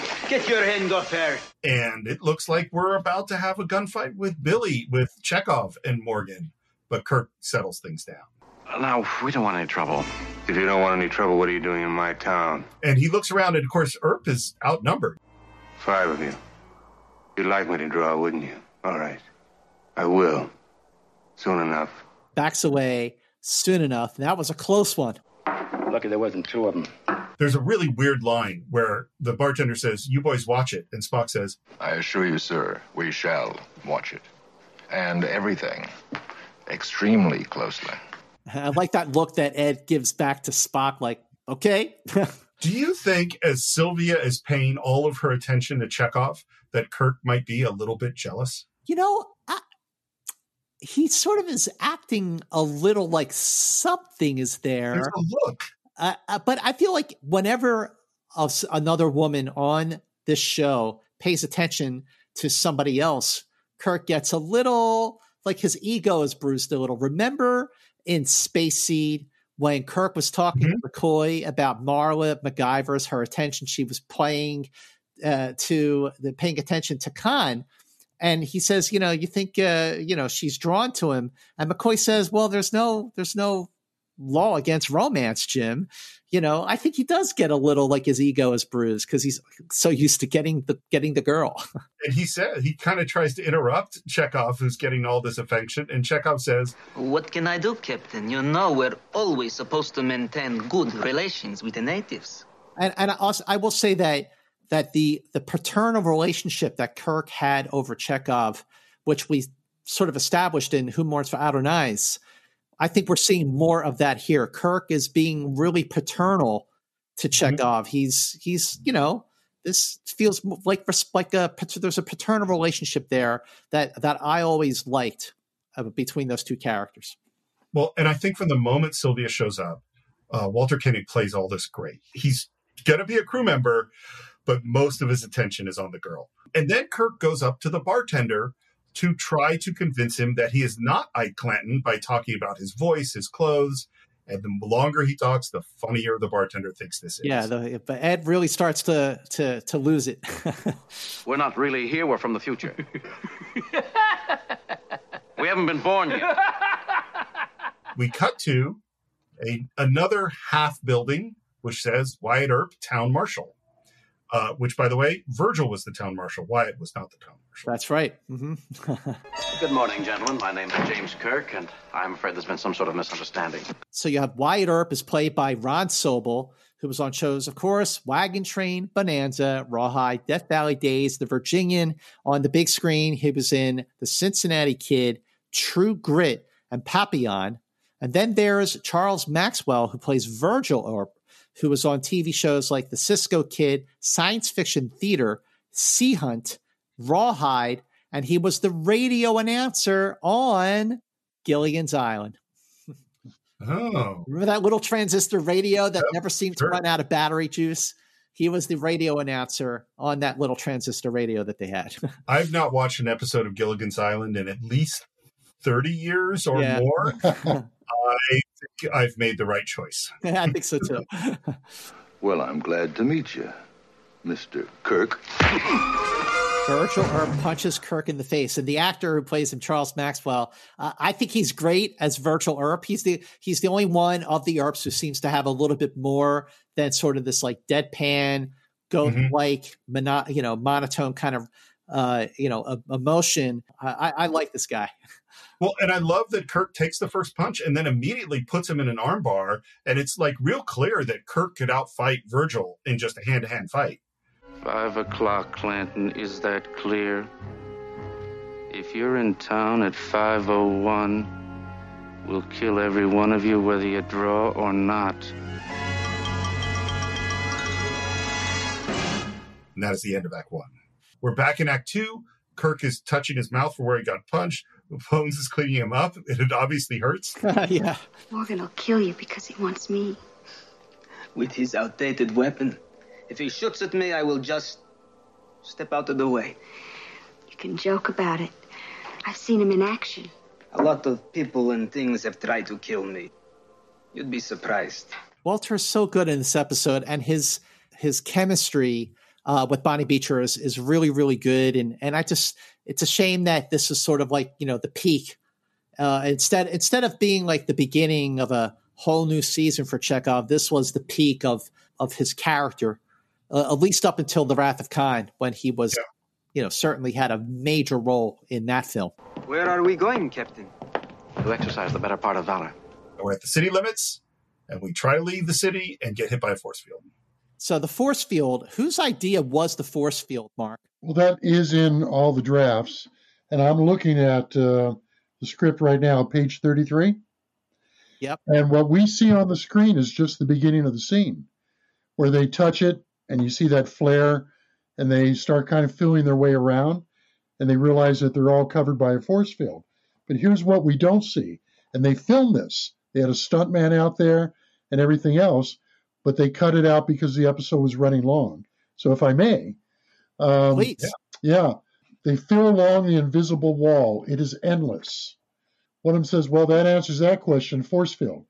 They look up as a rider approaches from the town and waves cheerfully at them. The rider says, Hi, Ike. Hi, boys. Good luck tonight. The rider passes through the invisible wall and rides away. Our people stare after him, frustrated. Kirk gets an idea. He looks around, spots a horse tied up nearby. He crosses to the horse and he mounts. And he rides through the invisible wall, except, uh, let's get to that point. It's uh, yes, indeed, or actually, as Gene, uh, Gene Coon wrote it, Yes, indeedy, the horse gets through, but the rider is swept off with great force, as he is given as he as he is even within the city limit sign, knocked to the ground with great force. Another angle as Scotty McCoy, Spock, and Chekov dash up to their downed captain, who's having some difficulty getting his wind back. So basically, what happened was Kirk got on a horse thinking he was going to ride through the force field. The horse got through, but Kirk did not. Kirk so you're telling me, you're, you're, you're telling us that they actually filmed the scene. Yes. They got a horse. They got a horse onto stage what stage ten. Yeah, and, they, they brought it on stage ten. They had a and, they had a stunt rider with a harness under his shirt and a rope. And when he rode uh-huh. up to that spot, they yanked him backwards off the horse. The horse continued to go forward. He's on the ground. Now we run up, and it's Kirk on the ground get rid of the stuntman. Chekov says, Are you all right? Kirk gasping, There was a flaw to your logic. Yes, of course, Kirk says. I'm not I'm not a horse. And Spock says, Precis- precisely, Captain. They help him rise. They hear a clock striking. They react to close up on the clock. So they actually try to get through that force field, but only the horse passes. Well, that, that's a lot of money to get a horse and to film that scene and to end up not using. It. Yeah, yeah, and it was not cut. It was in the final draft and in the shooting schedule. They have a stunt man there. They have a horse there. It didn't get into the episode for whatever reason. We have to find a way to put the Earps out of action. Is there anything that exists here and now that could help us out of this trap?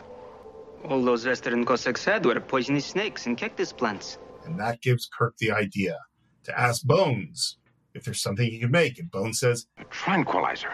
Of course, Jim, I can make a tranquilizer. I could make a device to deliver it on target. First, Bones, the ingredients you require. I know the place to get the proper drugs. And we cut to the dentist, and there's a guy in a chair. Now, what's funny is I didn't know about the gunfight at the OK Corral when I first saw this. So I didn't go, oh, that's Doc Holliday.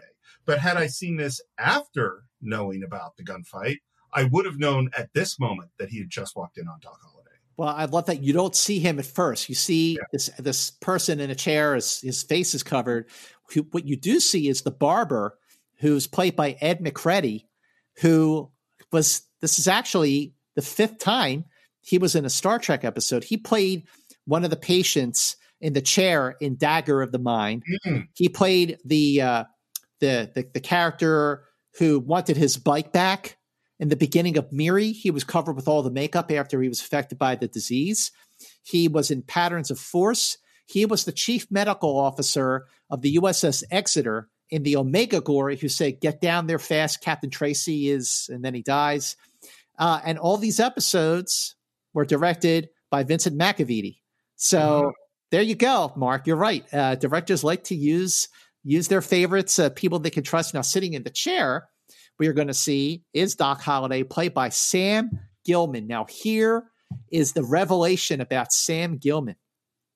So, when we were doing our deep dive of Metamorphosis, our guest, Ralph Senensky, who directed the episode, told us that the voice of the companion was, in fact, played or voiced by Elizabeth Hush. She was the actual voice of the companion. As it turns out, Sam Gilman, who played Doc Holliday, was married to hmm. Elizabeth Hush, who voiced the companion. So, so there's a connection. He was also in shows like Have Gun Will Travel, Dragnet, Shane, The Life and Times of Wyatt Earp, and on film, he was in movies like PT 109, The Missouri Breaks, One Eye Jacks, and Every Which Way But Loose. And McCoy, not knowing that anything is threatening, despite the fact that the barber seems very nervous, yeah. is looking over at this, you know, display of different chemicals. That stuff ain't mine. It belongs to him. You'd better ask him. And the way Doc Holliday gets up. Yeah. Very theatrical. You want it now? My name is McCoy. I'm a doctor. McCoy is trying to connect to this guy, doctor to doctor. Like, finally, someone yeah. who speaks my language. But this guy doesn't see Leonard McCoy. He sees McLaury. Well, my name is still Holliday. Doc Holliday. And he's like, uh, you see the light going on in McCoy's eyes, like, oh, okay, I know who you are. the emergency is real. I need these things. Your emergency sure is real. And Doc Holliday laughs and says, Yeah, take whatever you want. Take my bag. Yeah, take my bag. Only best you be finished before five o'clock. That is my intention, Doctor. Because at one minute past five, you'll find a hole in your head right from this gun. When he picks up the shotgun and that music sting on the shotgun, that's uh, th- that actor Sam Gilman is extremely effective and and so was DeForest Kelley's reaction. That's a great scene. I think this is a great scene. It, it is funny how in most of these versions, Doc Holliday is frequently the most interesting character. Mm-hmm, mm-hmm. And then Chekov come, meets up with Sylvia, who's been shopping, and they sit down. There really is a ton of Chekov in this episode. Yeah, and they have a really sweet scene where she's you know, flirting with him, wants him to ask her what's in the bag. She's going to make uh, a dress for this dance that's coming up. And maybe that dress could be a wedding dress. Married? I'm afraid that wouldn't be possible. And of course, he doesn't. I mean, that's what's great is that uh, Chekov shows restraint. Like he doesn't want to. He doesn't want to put her in any kind of danger. One of the sh- signs of good writing is where you can write someone who says one thing that means a specific thing that in their reality, and the other person can completely understand what they say, except they have an entirely different interpretation. I am not someone you can marry. If only I could make clear to you what I really am. Do you think I don't know? Billy Claiborne, you are a cattle rustler and a horse thief, and I don't care what else.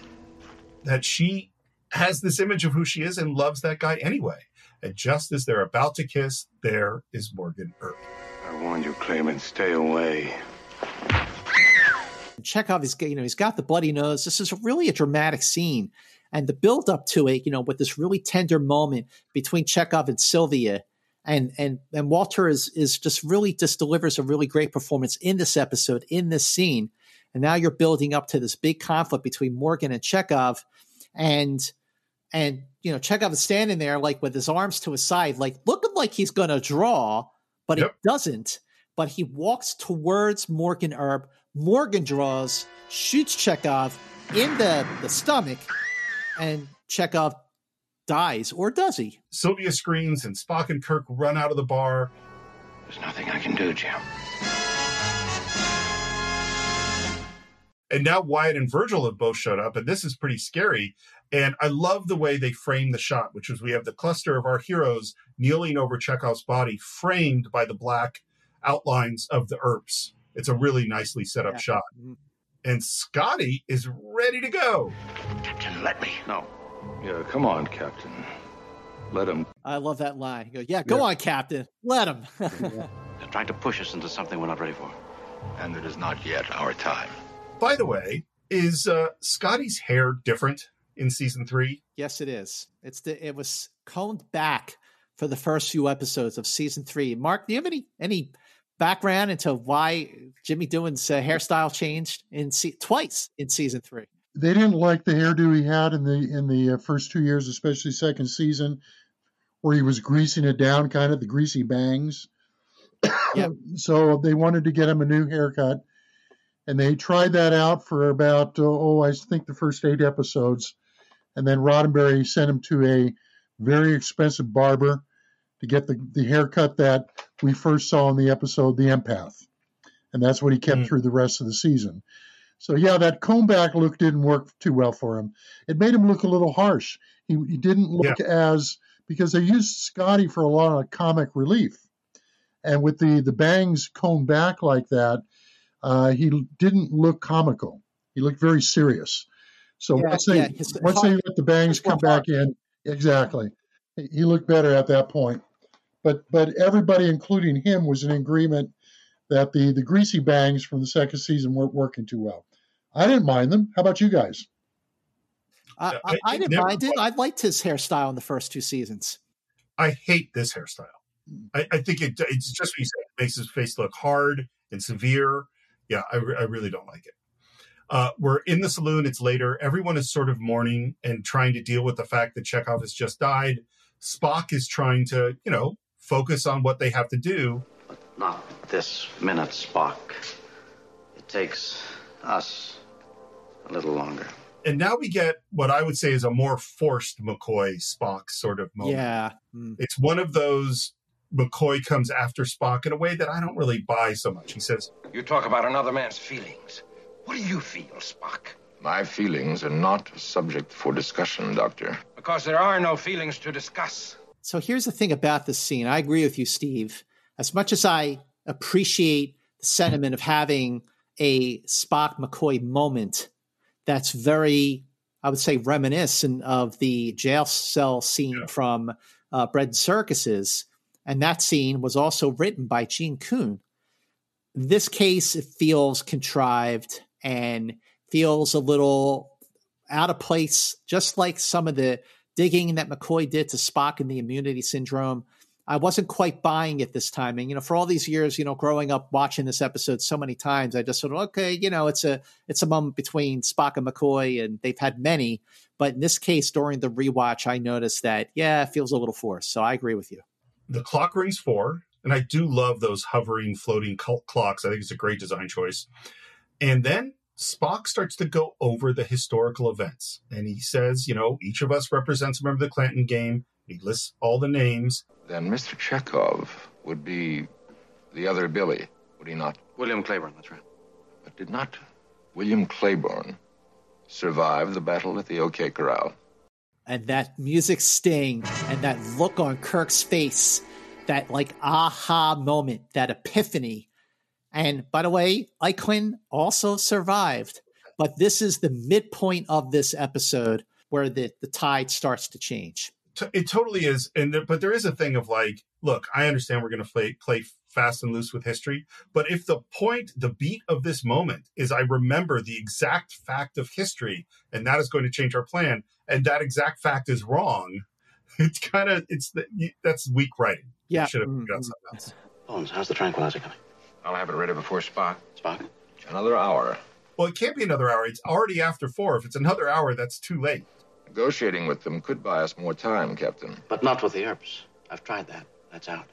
It, it almost feels like those lines uh, should have come before Kirk's realization that it doesn't have to happen like it just happened, you know, because he's, they're Hmm. still thinking that everything has to play that way uh, with the whole uh, the whole gas bomb and everything else.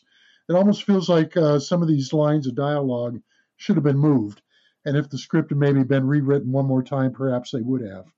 But they're all great lines regardless. The logic may be uh, a little thin in some areas. Uh, but you know, like Scott, you were just talking about, both of you were saying that the scene between McCoy and Spock felt a little forced. I agree with you. But I also remember liking the fact that uh, when McCoy said, You of all people should care you were, worked so closely with Chekov. And that's kind of a nod back to some of the early, early Chekov episodes uh, where he was learning from Spock. And there was one episode where Kirk even said, that boy's spending too much time around Spock, right? Yeah. And, and so it kind of it, it was a nod back to that early part of the relationship. I like that part, but you're right. I think I think this part of the script could have used another polish, if nothing else. Yeah. By the way, in all the drafts of the script except the last one, they administered the uh, the tranquilizer by dart, not by a gas bomb. And here's the NBC memo. He's showing it up. Yep. So, for all you May people 13th, listening. 1968, that says, please find some other way to test the tranquilizing solution as throwing the dart needle across the room into Scotty's extended buttock is not acceptable. in the in, in the script, Scotty had kind of leaned over the bar, taken a drink, he kind of stuck his butt out a little bit, and they threw a dart at his, at his rear end to try to knock him out. NBC said, You're not going to do that. And they even gave a reason. They said darts and other similar sharp objects are easily available, and, especially in the hands of a child, imitation could be extremely dangerous.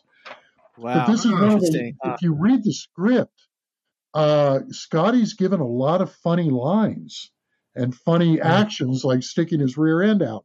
But as you noted, Steve, with that new hairdo, very little of that comedy comes off as funny. The lines are still there, but because he looks so serious, and he, and what was the word you used, Steve? Um, harsh, Severe. hard, Harsh. hard. yeah. Uh, the comedy that Gene Coon wrote into the script doesn't play as well, and it's all because of that damn haircut. I keep thinking about this idea of them, all, it all being in their brain. And now I'm reimagining things you could have done with the episode. And one of them is that if they made it a more dreamlike quality, like Kirk, like they were not remembering things, like there's something I needed to do, and that we made it more surreal, all of this would work better. Yeah, I, I think, and I'm only talking as a screenwriter, uh, because also in dreams, a lot of times if you think about your dreams, you're interacting with somebody, and then a moment later, it's an entirely different person. And yet you, you continue interacting as if it was always that other person. Well, certainly you could have done things like that in the script, but I think it would have started to become confusing for the audience. And so if Kirk is starting to not remember things, I think the audience wouldn't think, well, that's more dreamlike. I think they would start to think there's some kind of a disease going on in their brain or whatever. Uh, that fog they were breathing did something to them. Uh, so I think sometimes when you write a script and you only have 52 minutes of screen time, you've got to pick which one of the things you're going to do. Because if you try to put them all in there, the audience is going to get lost. Totally. It, it, it would, and this would be a hard thing to pull off. You know, there's the, there's, there's basic screenwriting, all screenwriting's hard, but there's some moves that are advanced and this would be really hard.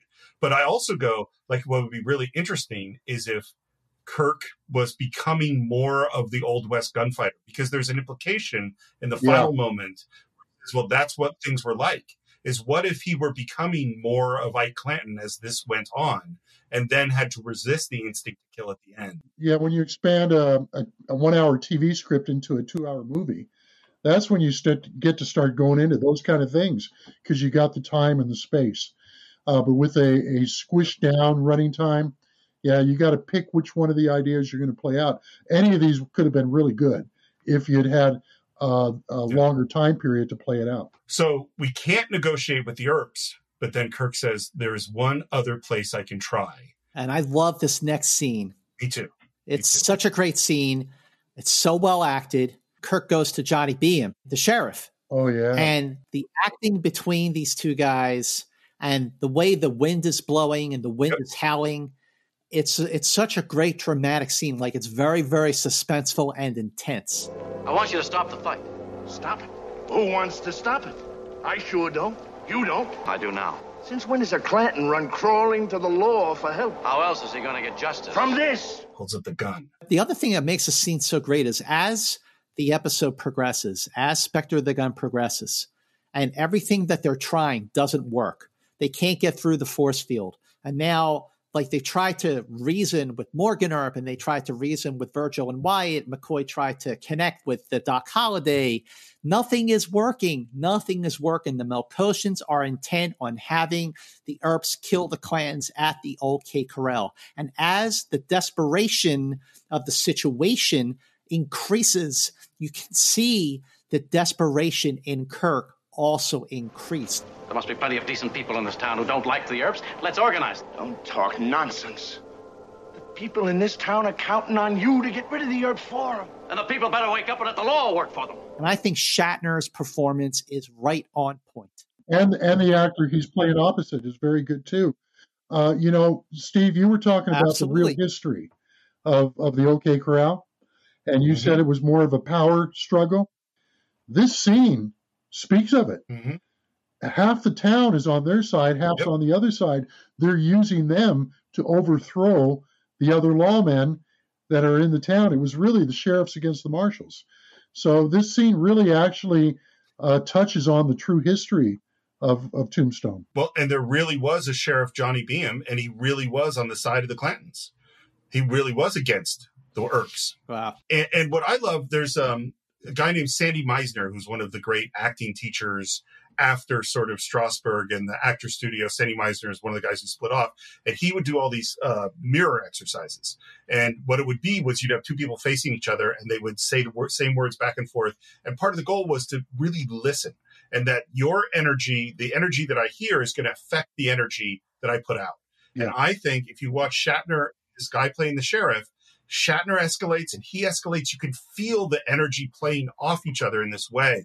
And I love the climactic moment where, because he's going, Can I get through your stomach? Can I can't just kill him? It's the only I way. can't just kill him. It's the only I can't murder him. I can't kill him. Kill him any way you can. It's such an intense scene. Let me ask you a question. Kirk is like, could not have been more clear. I can't murder them. I can't kill him. Do you think that that Behan is is hearing something different from Kirk. Like we're seeing Kirk say, "I can't kill him," and and Behan is just like, "No, you gotta kill him." Yeah, like like why is Behan like so intent on having the Clantons kill the Earps? Like why doesn't yeah. Behan do something about it's this? it's the same thing Steve was talking about before uh, the, the Chekov Bonnie scene when he was saying that there's so much about me, and she was saying, "I know everything about you." Right? He's making one statement, she's hearing it in a different way. Same thing in this scene. Uh, the yeah. way the sheriff is hearing it is, I can't just kill them, meaning I'll be guilty of murder. I could get arrested. And the sheriff is saying, There'll be no questions asked. Honest. So they're both having two different conversations. One of them is saying, I am not a person who can do yeah. that. And the other one is saying, nobody's going to ask any questions. That's the brilliance of the way the script is written hearing hearing the two of you read a lot of the dialogue, it's so powerful, you know. And I'm visualizing the scenes in my mind. I haven't watched the episode in a couple years, but it's really a very well written script. And I think you guys feel it as you're reading the lines.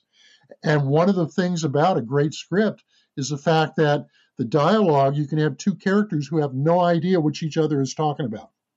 They're having a very intimate, intense conversation, Yep. but they're both having different conversations at the same time. first of all, I 100% agree, and that's what that's what's so weird about this episode. There's so many things that are so good. And Scott, your question is exactly right. Is that why is the sheriff doing this? And that goes to the weakness, I think, of the episode is the Melkotians. Is what are they trying? Because they set all this up. They set up the sheriff to do this thing. What is mm-hmm. it that they're trying to do? And that's where this doesn't quite all make sense. Yeah. Here we have we have to just assume, guess, because Gene Coon's not here to tell us. But Scott has said a couple times how the parallel between this and Arena. And so I think the answer is they're Yeah. being tested. They've already come out and said you are a disease. Don't come any closer. We already know they've been monitoring American television from uh, some dialogue that was omitted out of the script. And so, but they weren't able to stop the Earthlings from coming. So now you find out if they're as bad as their television shows make them look. And so it's very understated, but mm-hmm. because it's mm-hmm. Gene Coon, because he wrote Arena, I think it answers your question. I think we can make that presumption. But of course, that television thing's not in the show. You know, Right, Yeah, it's not in the script. because the way the show is is we are reclusive we don't want anyone around we said stay away you didn't stay away now we're going to kill you that's what the show is but that's not quite how it ends up Yeah, they never say we are reclusive. They say you are disease. And so now here's a here's a, lab test to find out if it truly is a disease. So no, nobody comes right out and says it, but I think being that it's a Gene Coon script, uh, I think we can assume that the Melkotians at this point are going to say, prove to us that you're not a disease. And so they're trying to make it easy for Kirk to kill this guy, kill any of them. So we're making it really easy for you to show us what monsters you are. if you had one more line where they the melkotian said you are violent and barbarous then then this would have made more sense I think. Yeah, I agree. we're back in the saloon and spock and mccoy are very proud of themselves How long will it take the tranquilizer to have effect? Three or four seconds. How did you manage to test it? It has not been tested. It's not necessary, Captain. It's very simple. Nothing can go wrong. the statement nothing can go wrong is a stupid statement no one who's dealt with life would have made that statement Up to now, everything has gone wrong. I want to test it now. and Scotty's going to volunteer as long as he can be awake. He takes a drink of bourbon and he says, It's to kill the pain. But this is painless. Well, you should have warned me sooner, Mr. Spock. Fire away. Another parallel between Spectre of the Gun and Arena. So in Arena, Kirk is on an asteroid and oh. he's right. You know where I'm mm-hmm. going with where am I going with this, Steve? You take it from here. I, I never thought about this until you just brought it up, but Kirk is on an asteroid where he has to take primitive ingredients in order to make a weapon that's powerful enough to kill the Gorn, and that's where he invents gunpowder. And now we're on a planet where we have to use primitive ingredients that are powerful enough to take out the Earps. And Never and- thought about it. And unlike the jury rigged weapon in Arena, which very much works, the jury rigged weapon, the tranquilizer, does not work in Spectre of the Gun. What's so dumb about it, by the way, is that, that you know we got this little can that we're going to pop open for the gas. Spock is standing two feet away from Scotty when he opens this thing up. Now, presumably, this is something we're going to throw like a grenade over to the Earps. So you can't be they're all you can't be two feet away. It would knock Yeah, Spock out too. Um, and then Scotty just sitting there, you know, taking long drags out of this thing, trying to have it go out. It's like, look, if it hasn't infected you now, this thing ain't going to work. Yeah, this ain't working. Should have worked. Did you inhale the gas, Scotty? Aye, deeply. You still feel all right?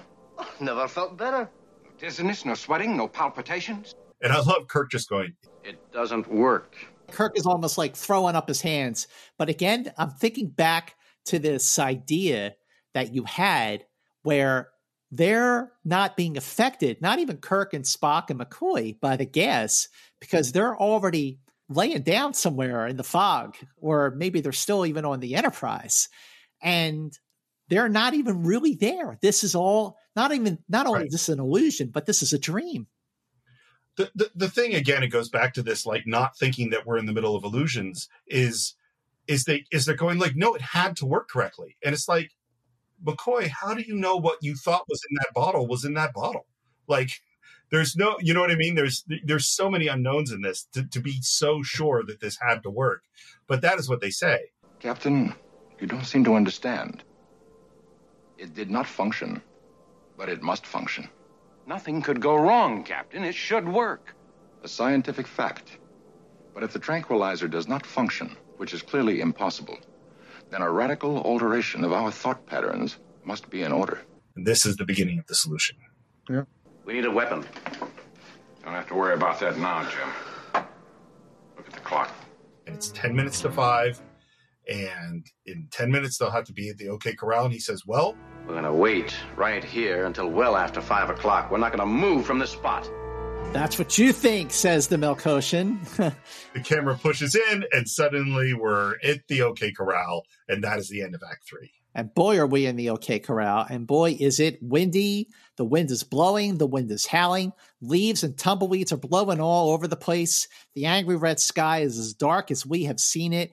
This is a very ominous, foreboding setting. Another great element of this episode. I, uh, this is a stellar episode. One of the series' best. And they try to get out. Force field's not going anywhere. Better stand and fight. Good. If they want to fight, let's give them a fight. They're experts at gunfighting. We don't have a chance. I do think that Kirk would have been coming up with some kind of strategy at this moment of something that they could do. Spock, you've got something? A fact, Captain. Physical laws simply cannot be ignored. Existence cannot be without them. What do you mean, Spock? I mean, Doctor, that we are faced with a staggering contradiction. The tranquilizer you created should have been effective. I love the way when they write Spock well, his language, I love it. I mm-hmm. love that. I love that line. A staggering contradiction. Isn't that a great line? Never noticed that line before until this rewatch, Steve. Doctor, in your opinion, what killed Mr. Chekov? A piece of lead in his body. Wrong. His mind killed him. Well, come on, Spock. If you've got the answer, tell us. Physical reality is consistent with universal laws. Where the laws do not operate, there is no reality. All of this is unreal. Everything that you were talking about before, Steve, now the other guys get it. Like, Yeah. okay, this, right. Like, if we believe that this is not real, then it is not real. The, this line, I think, is just a really important sci- sci-fi line, which is We judge reality by the response of our senses. Once we are convinced of the reality of a given situation, we abide by its rules. and, and by the way, not to make a big thing about it, the actual world is almost nothing like what we sense that it is because our brain is doing all this stuff all the time. Like just the visual spectrum, we only see a tiny, tiny, tiny bit of what actual all the light that are around us, and we go, "That's the important stuff." But it, it's not all of reality. There's a lot more reality. Yep. If we do not allow ourselves to believe that the bullets are real, they cannot kill us. Exactly. Uh, before we go further, I got to ask Marc Cushman. Marc, is this how the earlier versions of the last gunfight, the teleplay, is this was this the original ending with this mind meld and all this, or was there a different ending to the earlier versions of of Gene Coon's The Last Gunfight? I'm I'm quite sure, based on memory, I do have the drafts in front of me, but I'm quite sure that this is all consistent uh, to my memory, and I'm just glancing at it. It is as well. Now, this was all there, and, and and I'm thinking as I'm listening to you guys that whoever wrote Matrix certainly watched this episode, and in particular paid attention to some of the lines of dialogue you were just reading, because they're all hooked up to things, they're all dreaming, and yet they're interacting within these dreams. I mean, so much of this stuff comes out of Star Trek, you know? Wow. Marc, I swear to God, about halfway down the page of the notes that I was just reading, I wrote the words, "The guys from the Matrix watched this episode." Yeah, I swear. And, I and the the guys exact- in the Matrix were hooked up to a device in which they they they were like in this other world, and that goes exactly back to your your question, Steve. Like maybe they're not even really there. Maybe they're lying down somewhere, hooked up to some machine, or maybe not even hooked up to a machine. Well, and once you once you fully understand and can see the Matrix, you can dodge bullets because they're not real. None of it actually exists. Wow! Oh my God! Wow, that's great. Um, the problem is, is that while Spock is sure that the bullets are not real, nobody else could be that sure. Spock, A Vulcan mind meld. Very well, sir. I think this might be my favorite Vulcan mind meld sequence, both because it's multiple people and because of the way it's intercut. And then when it's intercut with the Earps coming, it is so cool. What a great that absolutely I completely agree. The way this next setup, so so clearly they're gonna have to use the Vulcan mind meld. And as the clock strikes five, and as the Earps look at their clocks, and two of them get up, and as they're walking towards the OK Corral, and then like they're joined by by uh, Virgil, and then they're joined by Doc Holliday one by one. And at the same time, one by one of them go to the OK Corral. We're seeing one by one of the Enterprise crew get the Vulcan mind meld. And with the score and the cinematography and the wind blowing and the wind howling and and all of this, this is absolutely one of the one of the great scenes, especially in the third season. Well, and I said way back in The Enemy Within that Star Trek is not afraid to be theatrical. They're not married to pure realism. And that this is the ultimate episode of that. Mm-hmm. And that the Earps, they're in step, in sync with the music. And one person is standing looking at camera as the as the guys come up behind them, and then he joins in step with them. But it's so like great. a musical. Yeah. And and again, for me, when I was directing theater, it's like that aesthetic of just messing with reality. I think it had a big influence on me and we're getting closer and closer and we've gone through all of our guys with the vulcan mind meld i like when he's giving the meld, meld, mind meld to mccoy and spock says they cannot hurt you for they do not exist and mccoy repeats back to spock mm-hmm. they do not exist and while mccoy is saying the words they do not exist you see spock mouth those words in unison with mccoy absolutely theatrical, Steve, on top of oh. everything else in this moment. Each one they shoot slightly differently. And with Kirk, we're on the profile, then the camera kind of moves around till we see his eye. They are lies, falsehoods, specters without body. They are to be ignored. You asked Scott about the title. That's the line right there. So after yeah, it was yeah. filmed, and they're watching the dailies, the, the power of that line, sometimes you don't feel it when it's in a script. But when you watch that scene and they started cutting it together, they said that's the title of the episode. The Earps show up, they come into the OK Corral, they face each other. Uh, by the way, the real gunfight outside the photography studio or whatever, they actually were six feet apart when they opened fire on each other, which wow. is pretty crazy. They were pretty it, close and a whole bunch of them, most of them survived, you know, so not the best shots. Okay, one thing about the way the scene is directed. So you got you got our four guys standing there, and it's a great camera angle with Spock and then Kirk and then you know McCoy and Scotty, and you've the cinematography, the way the shot is lit, and you got you know the Earps and uh, Doc Holliday, and you hear, and they have to be provoked. So Kirk just slaps his hand on his gun and it's like fire away. And as they're firing, you know, you see our our landing party, you see Kirk, Spock, McCoy, and Scotty just standing there. They're, they're standing in front of a fence, and the bullets are coming through the fence like like all over the place. And our guys are not being affected at all. So it was actually Vincent McEveety's uh, idea to have the fence being pulverized by the bullets and I love the Earp's reactions like, okay, well, let's draw the other gun and open fire again. They run out of bullets, and then Kirk starts walking towards uh, Wyatt Earp slowly, and Wyatt is walking towards him, firing one by one, and it's not affecting him. And then Kirk just springs into action and starts punching away until Wyatt is on the ground, and he grabs him by the scruff of the neck, pulls out his gun, cocks the cocks the gun and then shakes his head no and puts the gun back and lets him go. That's the moment from Arena says, I won't kill you. Do you hear? You're going to have to get your entertainment someplace else. And it's what is one of the key Kirk philosophies I'm not going to kill today. Exactly. Is that he makes that choice, and the moment he makes that choice, and I love that we get a reaction shot from Spock right as this happens and then the Earps disappear, and then we all disappear, and we're on the bridge of the Enterprise examining Chekov. Captain, I don't understand. Neither do I. He's in perfect health. What happened? Where have I been? And the, this is the line that made me think about whether or not it's all in their heads. Right here, it seems. Because it's weird, by the way, that we go right back to the bridge examining Chekov. There's no, like, we skip time. Yeah, So- yeah. oh.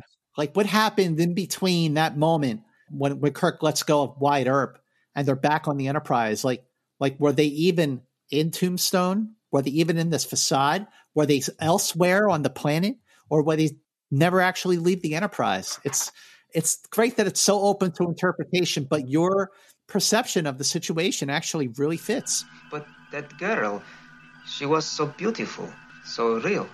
Do you remember anything else? No. Good. Perhaps that explains why he's here. Nothing was real to him. Except the girl. So I think if they were really in town, in Tombstone, and all of this stuff was really happening, I think this explanation is BS. But if it was all in their heads and they were all dreaming, then I think this explanation totally makes sense. Yeah. and now the Melkotian object is starting to emit some highly unstable whatever. They put on red alert, they put on their shields, and then it's getting more and more dangerous, and they're about to fire their phasers when it explodes.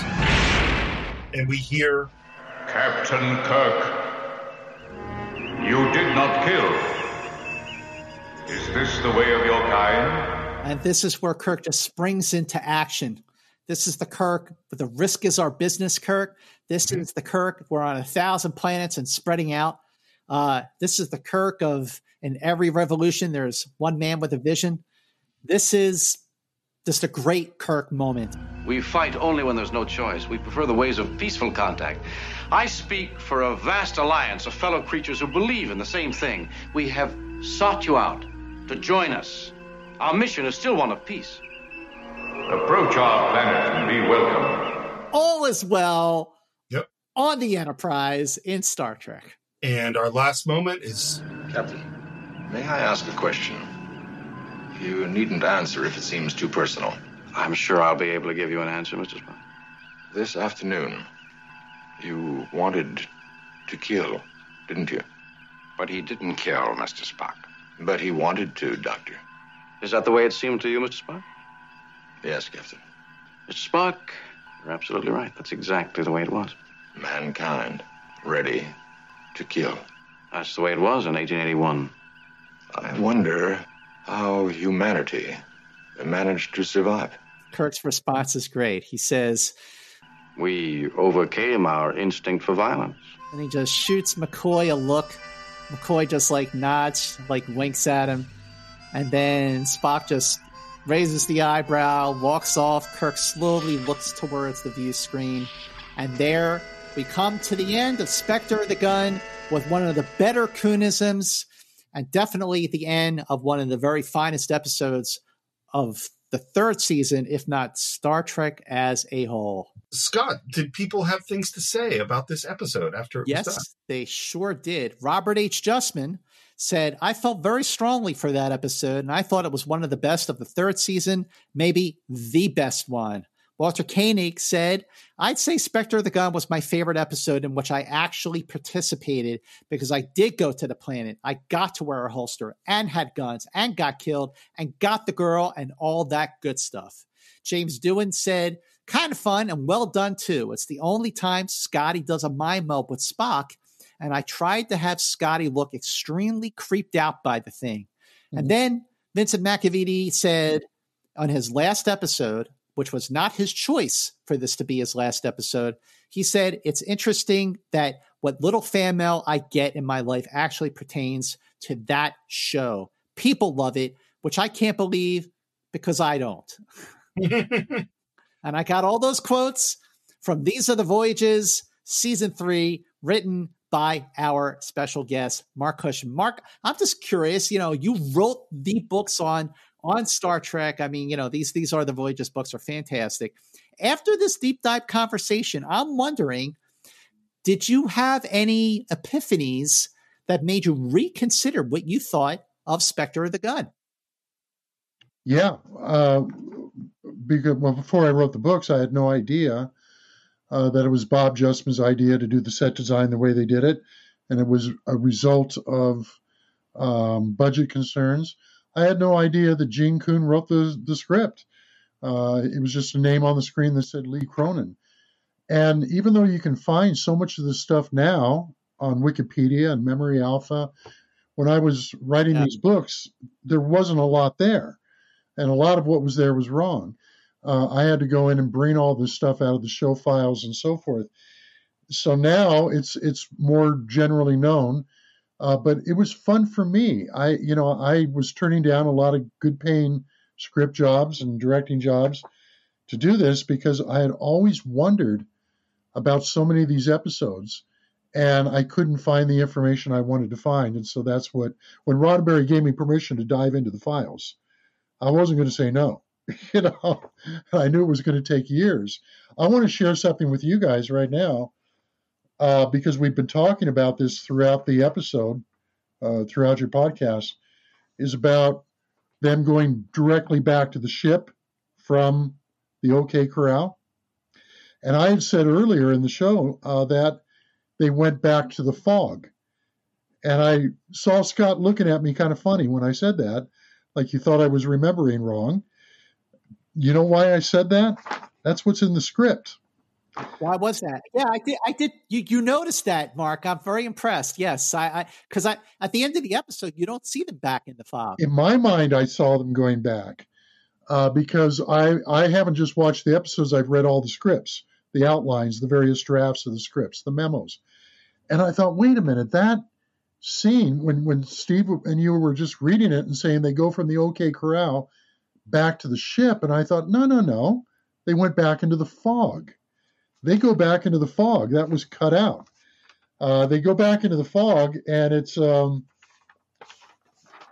right here from the OK Corral. It goes back to scene 118, exterior limbo, as before in scene 14. Fog, strange shapes, eeriness, and our people are there, including a dazed and surprised Chekov. Kirk glances at him, pleased. Kirk says, Welcome back, Mr. Chekov. Chekov says, but, but, where have I been? The figure of the Melkot begins to form against the mist, faint and hard and distinguished, but this time not expressionless. He looks puzzled. And the Melkot says, explain. And Kirk says, glad to. What would you like explained? And it pretty much goes into a lot of this dialogue. The Melkot says, to you, the bullets were unreal. To the players we put against you, there's an answer to what you asked, Steve. These are players they put against them. There's your answer right there.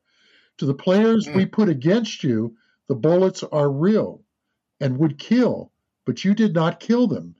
And Kirk says, We don't believe in killing. The Melkot says, They would have killed you. Kirk says, We didn't have to kill them. Therefore, we did not. The Melkot said, Is this the way of your kind? Kirk goes into his speech. And then the Melkot says, we will consider it. It is being considered. And the Melkot vanishes. From there, they go back to the bridge. And then the Melkot appears at the end and says, You're welcome to come in. So when he said it is being considered, he was already in communication telepathically with the other Melkots. So there, there's the bookend right there, which answers a lot of questions. So ah, this tells us their intent. The only way we have to know this is by reading the scripts and so forth. So we know what the intent was. Mm-hmm. They were standing in the fog all that time and exactly in the same positions they were standing before. But in their minds, they were up against the players who were being put against them to test them and see if they would kill. There you go, Steve. What do you think of that? It is so interesting. First of all, I would have loved it if they went back to the fog rather than coming back to the bridge examining Chekov. Yeah. I think that would have been much stronger. Also, what I think is so interesting, and this is just, you know, people who have worked on projects like this can tell you that one line being added or cut can change the whole meaning of the whole show. Yeah. You know, and this, that framing is just slightly different you know, like if we'd had the TV thing at the beginning, talking about them as players, ending up in the fog, all those things would have changed this show just a bit. And, and and I'll just give my final thoughts here, which is this is particularly an episode where I absolutely love what I love. I love the designs, I love the dialogue, I love like moments with Kirk and the sheriff. I think Chekov is great in this episode. I love some of the Spock moments. And it's only if I think about it and go, wait, well, what's going on? And what are the Melkoshas trying to do that it starts to Or why doesn't Spock, who said, you know, telepathy, that's a dangerous opponent. Why is he not thinking about that through the vast majority of the episode? So, like, those are the things where it kind of falls apart. But it that doesn't, for me, affect the experience of watching this very theatrical, very surreal, sort of weird Western story, uh, which I really, really love. You know, you know, something interesting too is I'm wondering why I had such a vivid picture in my head of them going back into the fog because I think that even predates me doing my research and having the opportunity to read the scripts. You guys, I bet if we looked back at James Blish's short story version, I bet they go back into the fog because you know he didn't watch the mm. episodes. Mm. He he did his versions, his short stories based on the final draft teleplay. So I bet if you look in that that uh, right. that story of one of those little paperbacks, we'll see they go back into the fog as well. So, okay, so it's not in the episode, but at least we know the intent of the writer. That version, The Last Gunfight, was the name of the episode in in the James Blish novel. Like right. they didn't it wasn't called Spectre of the Gun in the James Blish version. It was called The Last Gunfight. So this to me is what makes this reassessment of Spectre of the Gun so much better. And I always loved the episode, but so many of the of the different perspectives on it, especially the one Steve that you raised early on in this uh, this podcast recording, has made me really see this episode in a whole new light. Uh, I've always liked it. I always felt like it stood out from the third season. Would have been right at home in seasons one or season two. Uh, it's a it's a great Gene Coon script, and the performances are great. The set design is great. The cinematography is great. The intensity, the direction, especially of that whole last act is so fantastic. Spectre of the Gun is a damn fine episode. And the first of four back to back terrific episodes that were filmed for the third season. So after Spectre of the Gun, you had Elaan of Troyius, and then you had the Enterprise incident, and then you had the Paradise Syndrome. And if those four episodes were the first four episodes to actually be shown, then again, people would have had a completely different perspective of season three. But because of special effects work and other delays, whatever. Uh, the first episode to air was not the first episode that was filmed, and you know the rest is is history, really. Yeah, but how, Spectre the Gun is a fantastic episode. How, how screwy is it for those of us who remember when we were first watching it on NBC that the first time we saw a Klingon ship it wasn't the Klingons, it was the Romulans using a Klingon ship because they showed Enterprise incident before they showed Elaan Troyius. I always felt that it, it's yeah, a shame, yeah. not just for the third season, but for the entire series. They, I would have loved it if they could have shown all the episodes in the order they were filmed, and that's how I watched them. You know, and the, going all the way back to to the first episode, Corbomite Maneuver. Roddenberry rewrote that script ten times over to be the first episode we'd see. Oh yeah, because that's why he had Kirk go from uh, the doctor's office to his cabin, down the corridor to the elevator, up to the bridge, to give us a tour of the ship, so we could also be impressed how big the ship was, and then be so awed when the other ship came up that dwarfed the Enterprise. So they they really meant them to be aired in a certain order, but NBC put them in the order they did and I always tell people don't watch them that way. Watch them the way they were filmed. You'll get a lot more out of the series. Well, that is why we have been covering the production order on Enterprise Incidents, so you can really see the evolution of the show, and it's been so rewarding, especially when you look at at just looking at the show, looking at the original series in a serialized way. But this is why Marc Cushman uh, has been just a fantastic guest here on Enterprise Incidents, and so many, so much of the trivia that I pull comes from Marc's books, These Are the Voyages. So, again, if you've been listening to Enterprise Incidents and you don't have the These Are the Voyages volumes on the making of the original show, then please, by all means, get them. And, Marc, where can people get the These Are the Voyages books? Well, you can get anything in the world at Amazon, but why? you know, they got enough money. Uh, I would say go to jacobsbrownmediagroup.com, and uh, that's the publisher jacobsbrownmediagroup.com because if you can buy if you buy them there they come signed automatically in blue ink but you can also request to have them inscribed. So if you want to give a book away to a friend or somebody, it can be inscribed to that friend. And it takes a, a couple extra days than, than Amazon would take to mail it to you, but you get that signature, you get the inscription. So that's jacobsbrownmediagroup.com. My website is markcushman.com. I'm on Facebook at Marc Cushman. And that's about it. Well, thank you again, Marc, for joining us. I mean, it definitely has been uh, an incredible, incredible experience having you guest on Enterprise Incidents. Uh, Marc, what we'll do is I will put in the show notes right here in the podcast. You can go to them. There'll be a link to buy the book. And maybe we can also put it out on our social media too, because these are really important books for anyone who's a real Star Trek fan. I think you have to put these in your library. Absolutely. Completely agree. Meanwhile, Steve, I've been meaning to ask you this question, but I'm waiting for the right moment. That moment is now. So here we just covered basically Star Trek's Western. I'm wondering what episodes of the Cinephiles did you cover that were westerns? well, it's funny you should ask because I happen to have a list right in front of me. We have covered some of the greatest westerns ever made, including High Noon, The Magnificent Seven, The Searchers, Unforgiven, and the assassination of Jesse James by the coward Robert Ford. All of those episodes of westerns have been explored in my other podcast, The Cinephiles. And we are now getting into season three of Enterprise Incidents. There are so many ways you can support us on Enterprise Incidents. Of course, definitely check out our Facebook page, like and follow us on Facebook so you can be the first to know what episode is next and also see other great things that we're going to post on our Enterprise Incidents Facebook page, like the link for you to get Marc Cushman's books. Complete, you know, totally uh, autographed to you and all that fun stuff. But also, there there is a, a very very special way that you can support us on Anchor. And Steve, tell us about that.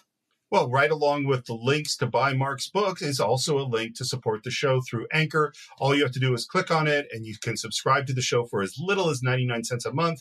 We like to think of it as a tip jar, jar and we feel that we've uh, done some work to earn some tips. So we would love your support there. You can also follow the show at Enter Incidents on Twitter, Enterprise Incidents on uh, Instagram.